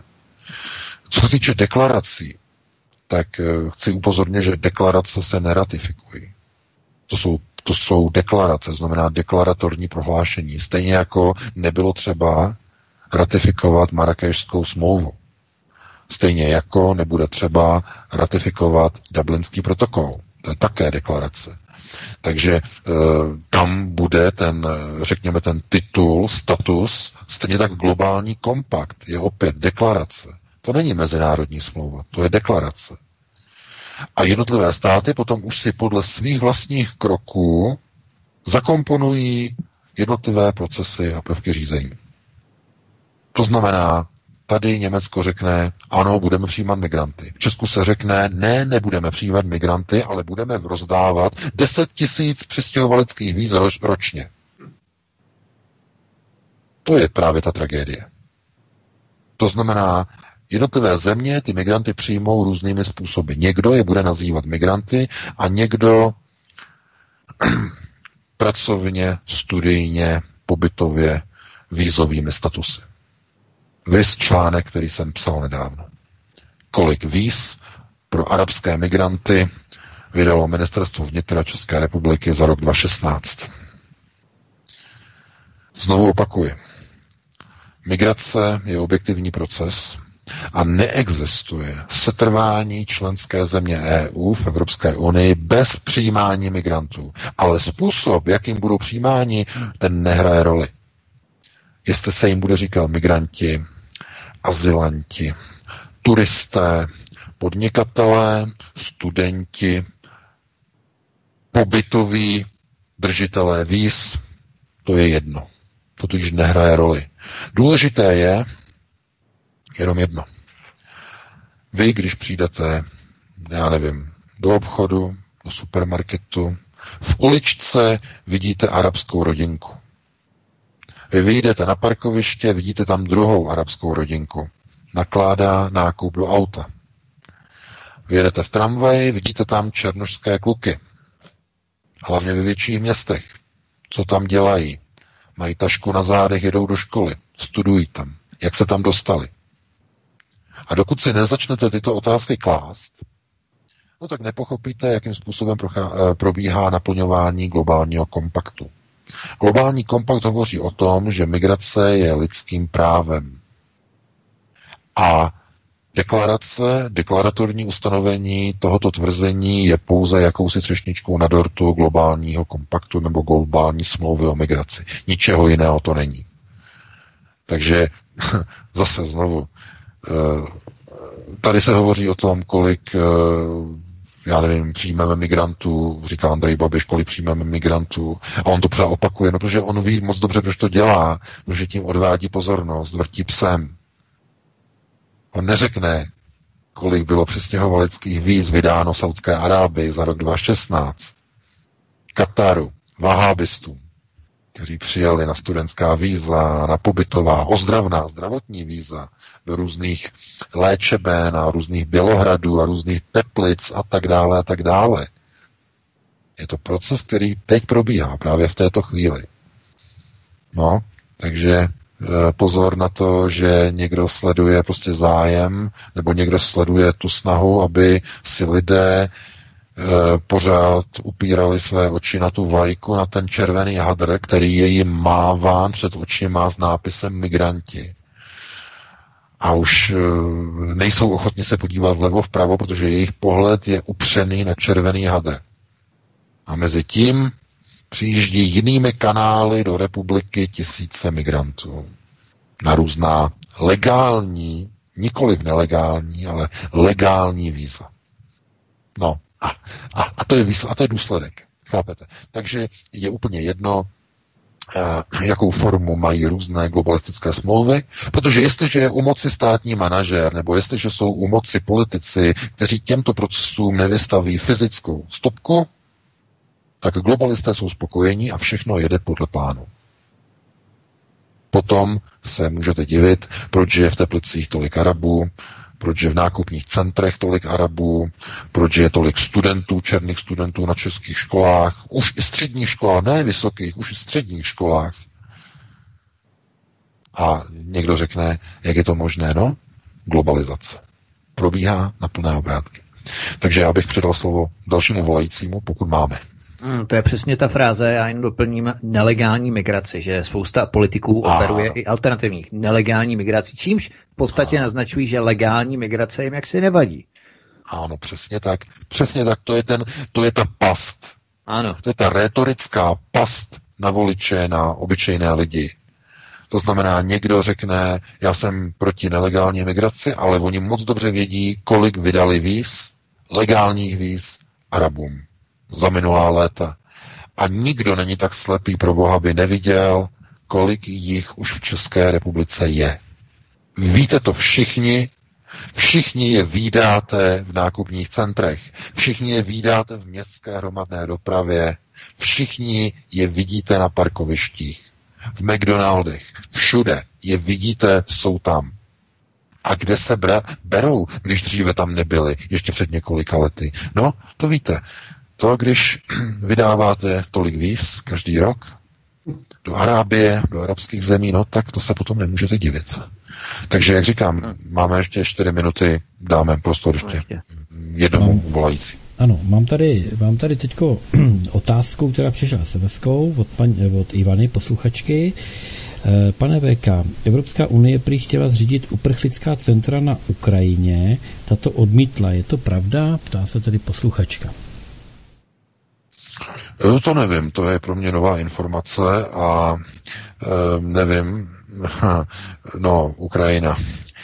E, pokud by to byla pravda, no tak e, já si dovedu představit, že by Ukrajina třeba do toho išla, ale muselo by to být podpořené nějakými hodně tučnými finančními motivacemi. Eh, protože o procesech na Ukrajině, minimálně na té Ukrajině, která je ovládána kijevskou chuntou, eh, tam ovšem rozhodují skupiny oligarchů. To znamená, pokud oni se nedohodnou s oligarchama a nedostanou zaplaceno, tak oni žádná e, migrační střediska na Ukrajině neudělají. Ale jakmile by tam byla finanční motivace, byla by tam kompenzace pro tyto oligarchy, tak okamžitě máte desítky a desítky migračních center na Ukrajině, protože tam je to pouze otázka peněz.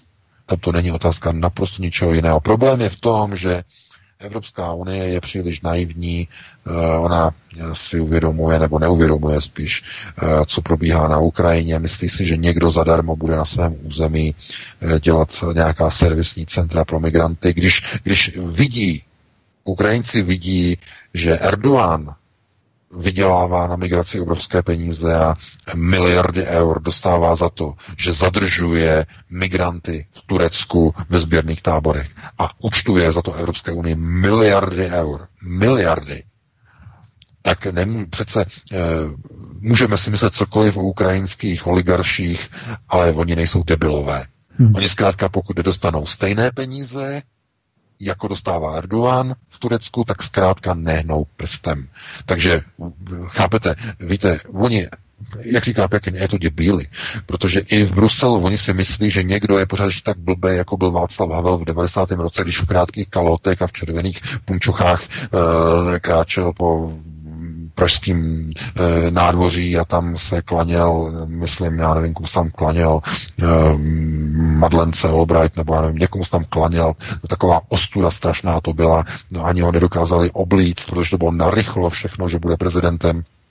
Tenkrát oni mu volali, hele, budeš, vez, vezmeš to, budeš prezidentem, oni mu volali a on tam ještě kouřil prostě tou cigaretou, tohleto, a to, že, že no, já to zkusím teda vzít, když to nebude na moc dlouho, že to bude tak na, maximálně na rok, na dva, potom musí teda někoho jiného, nakonec tam byl na dvě nebo tři volební období. Ale o co jde, že e, takováhle naivita už dneska není a ani na té Ukrajině. To znamená, zadarmo dneska už nikdo nehrabe a na Ukrajině už vůbec ne, takže e, já si nemyslím, že oni by tam měli nějaká servisní centra zadarmo. Možná, že kdyby dostali třeba zbraně od Evropské unie, tanky, dělá rakety, letadla, aby mohli vtrhnout na východní Ukrajinu, takže by to e, pro ně udělali. Ale to zase neudělala Evropská unie, protože by e, rozpoutala zase krizi na východě Ukrajiny, zase s Ruskem problémy, takže to oni neudělají. E, oni budou muset nasypat peníze do Ukrajiny, aby jim tam udělali servisní střediska pro migranty, a nebo budou muset hledat někde jinde u nějaké ochotnější země, která ty servisní střediska udělá gratis, anebo za nějaké malé všimné, jako někde třeba v Rakousku, eh, kde jim asi v tom vyjde vstříc pan Kurz. No, možná, uvidíme. Pánové, tak. Eh, bylo to skvělé, ale čas se naplnil. Vítku. Přesně, čas se naplnil, já se tady rozloučím, zdravíme všichni jestřáby neokony, zdravíme všechny ruské medvědy a všechny propagandisty, alternativce i lidi z mainstreamu, pokud, na, pokud nás poslouchají třeba poprvé, našli si naše vysílání, zdravíme všechny a budu se těšit Petře, děkuji za vysílání a budu se těšit samozřejmě na tebe VK i na ostatní vás, vážení posluchači, příští týden o 19 hodin, příští pátek, kdy okomentujeme s panem VK, respektive pan VK okomentuje události, které se stanou bez pochyby v následujícím týdnu. Hezký večer. My budeme v pondělí pokračovat eh, v SPD, v kampani do komunálních voleb s panem Pavlem Jelínkem z Olomouckého regionu. Budeme vysílat první republikou, budeme vysílat i vlastně ne v pondělí. V pondělí má Pavel ve středu je, je výjimka Parallaxa od 19 hodin, takže je ve středu. A dále pokračujeme v kampani do komunálních voleb a tak dále a tak dále. Takže všechno v programu svobodného vysílače. Nebudu to prodlužovat. VK, máš slovo. Já to také nebudu prodlužovat. Přeji vám krásnou dobrou noc a opět v pátek o 19 hodin. Příští týden se uslyšíme naslyšenou, takže přeji krásnou dobrou noc. Děkuji oběma pánům, děkuji všem, kdo jste nás poslouchali a od mikrofonu se s vámi loučí Petr Václav.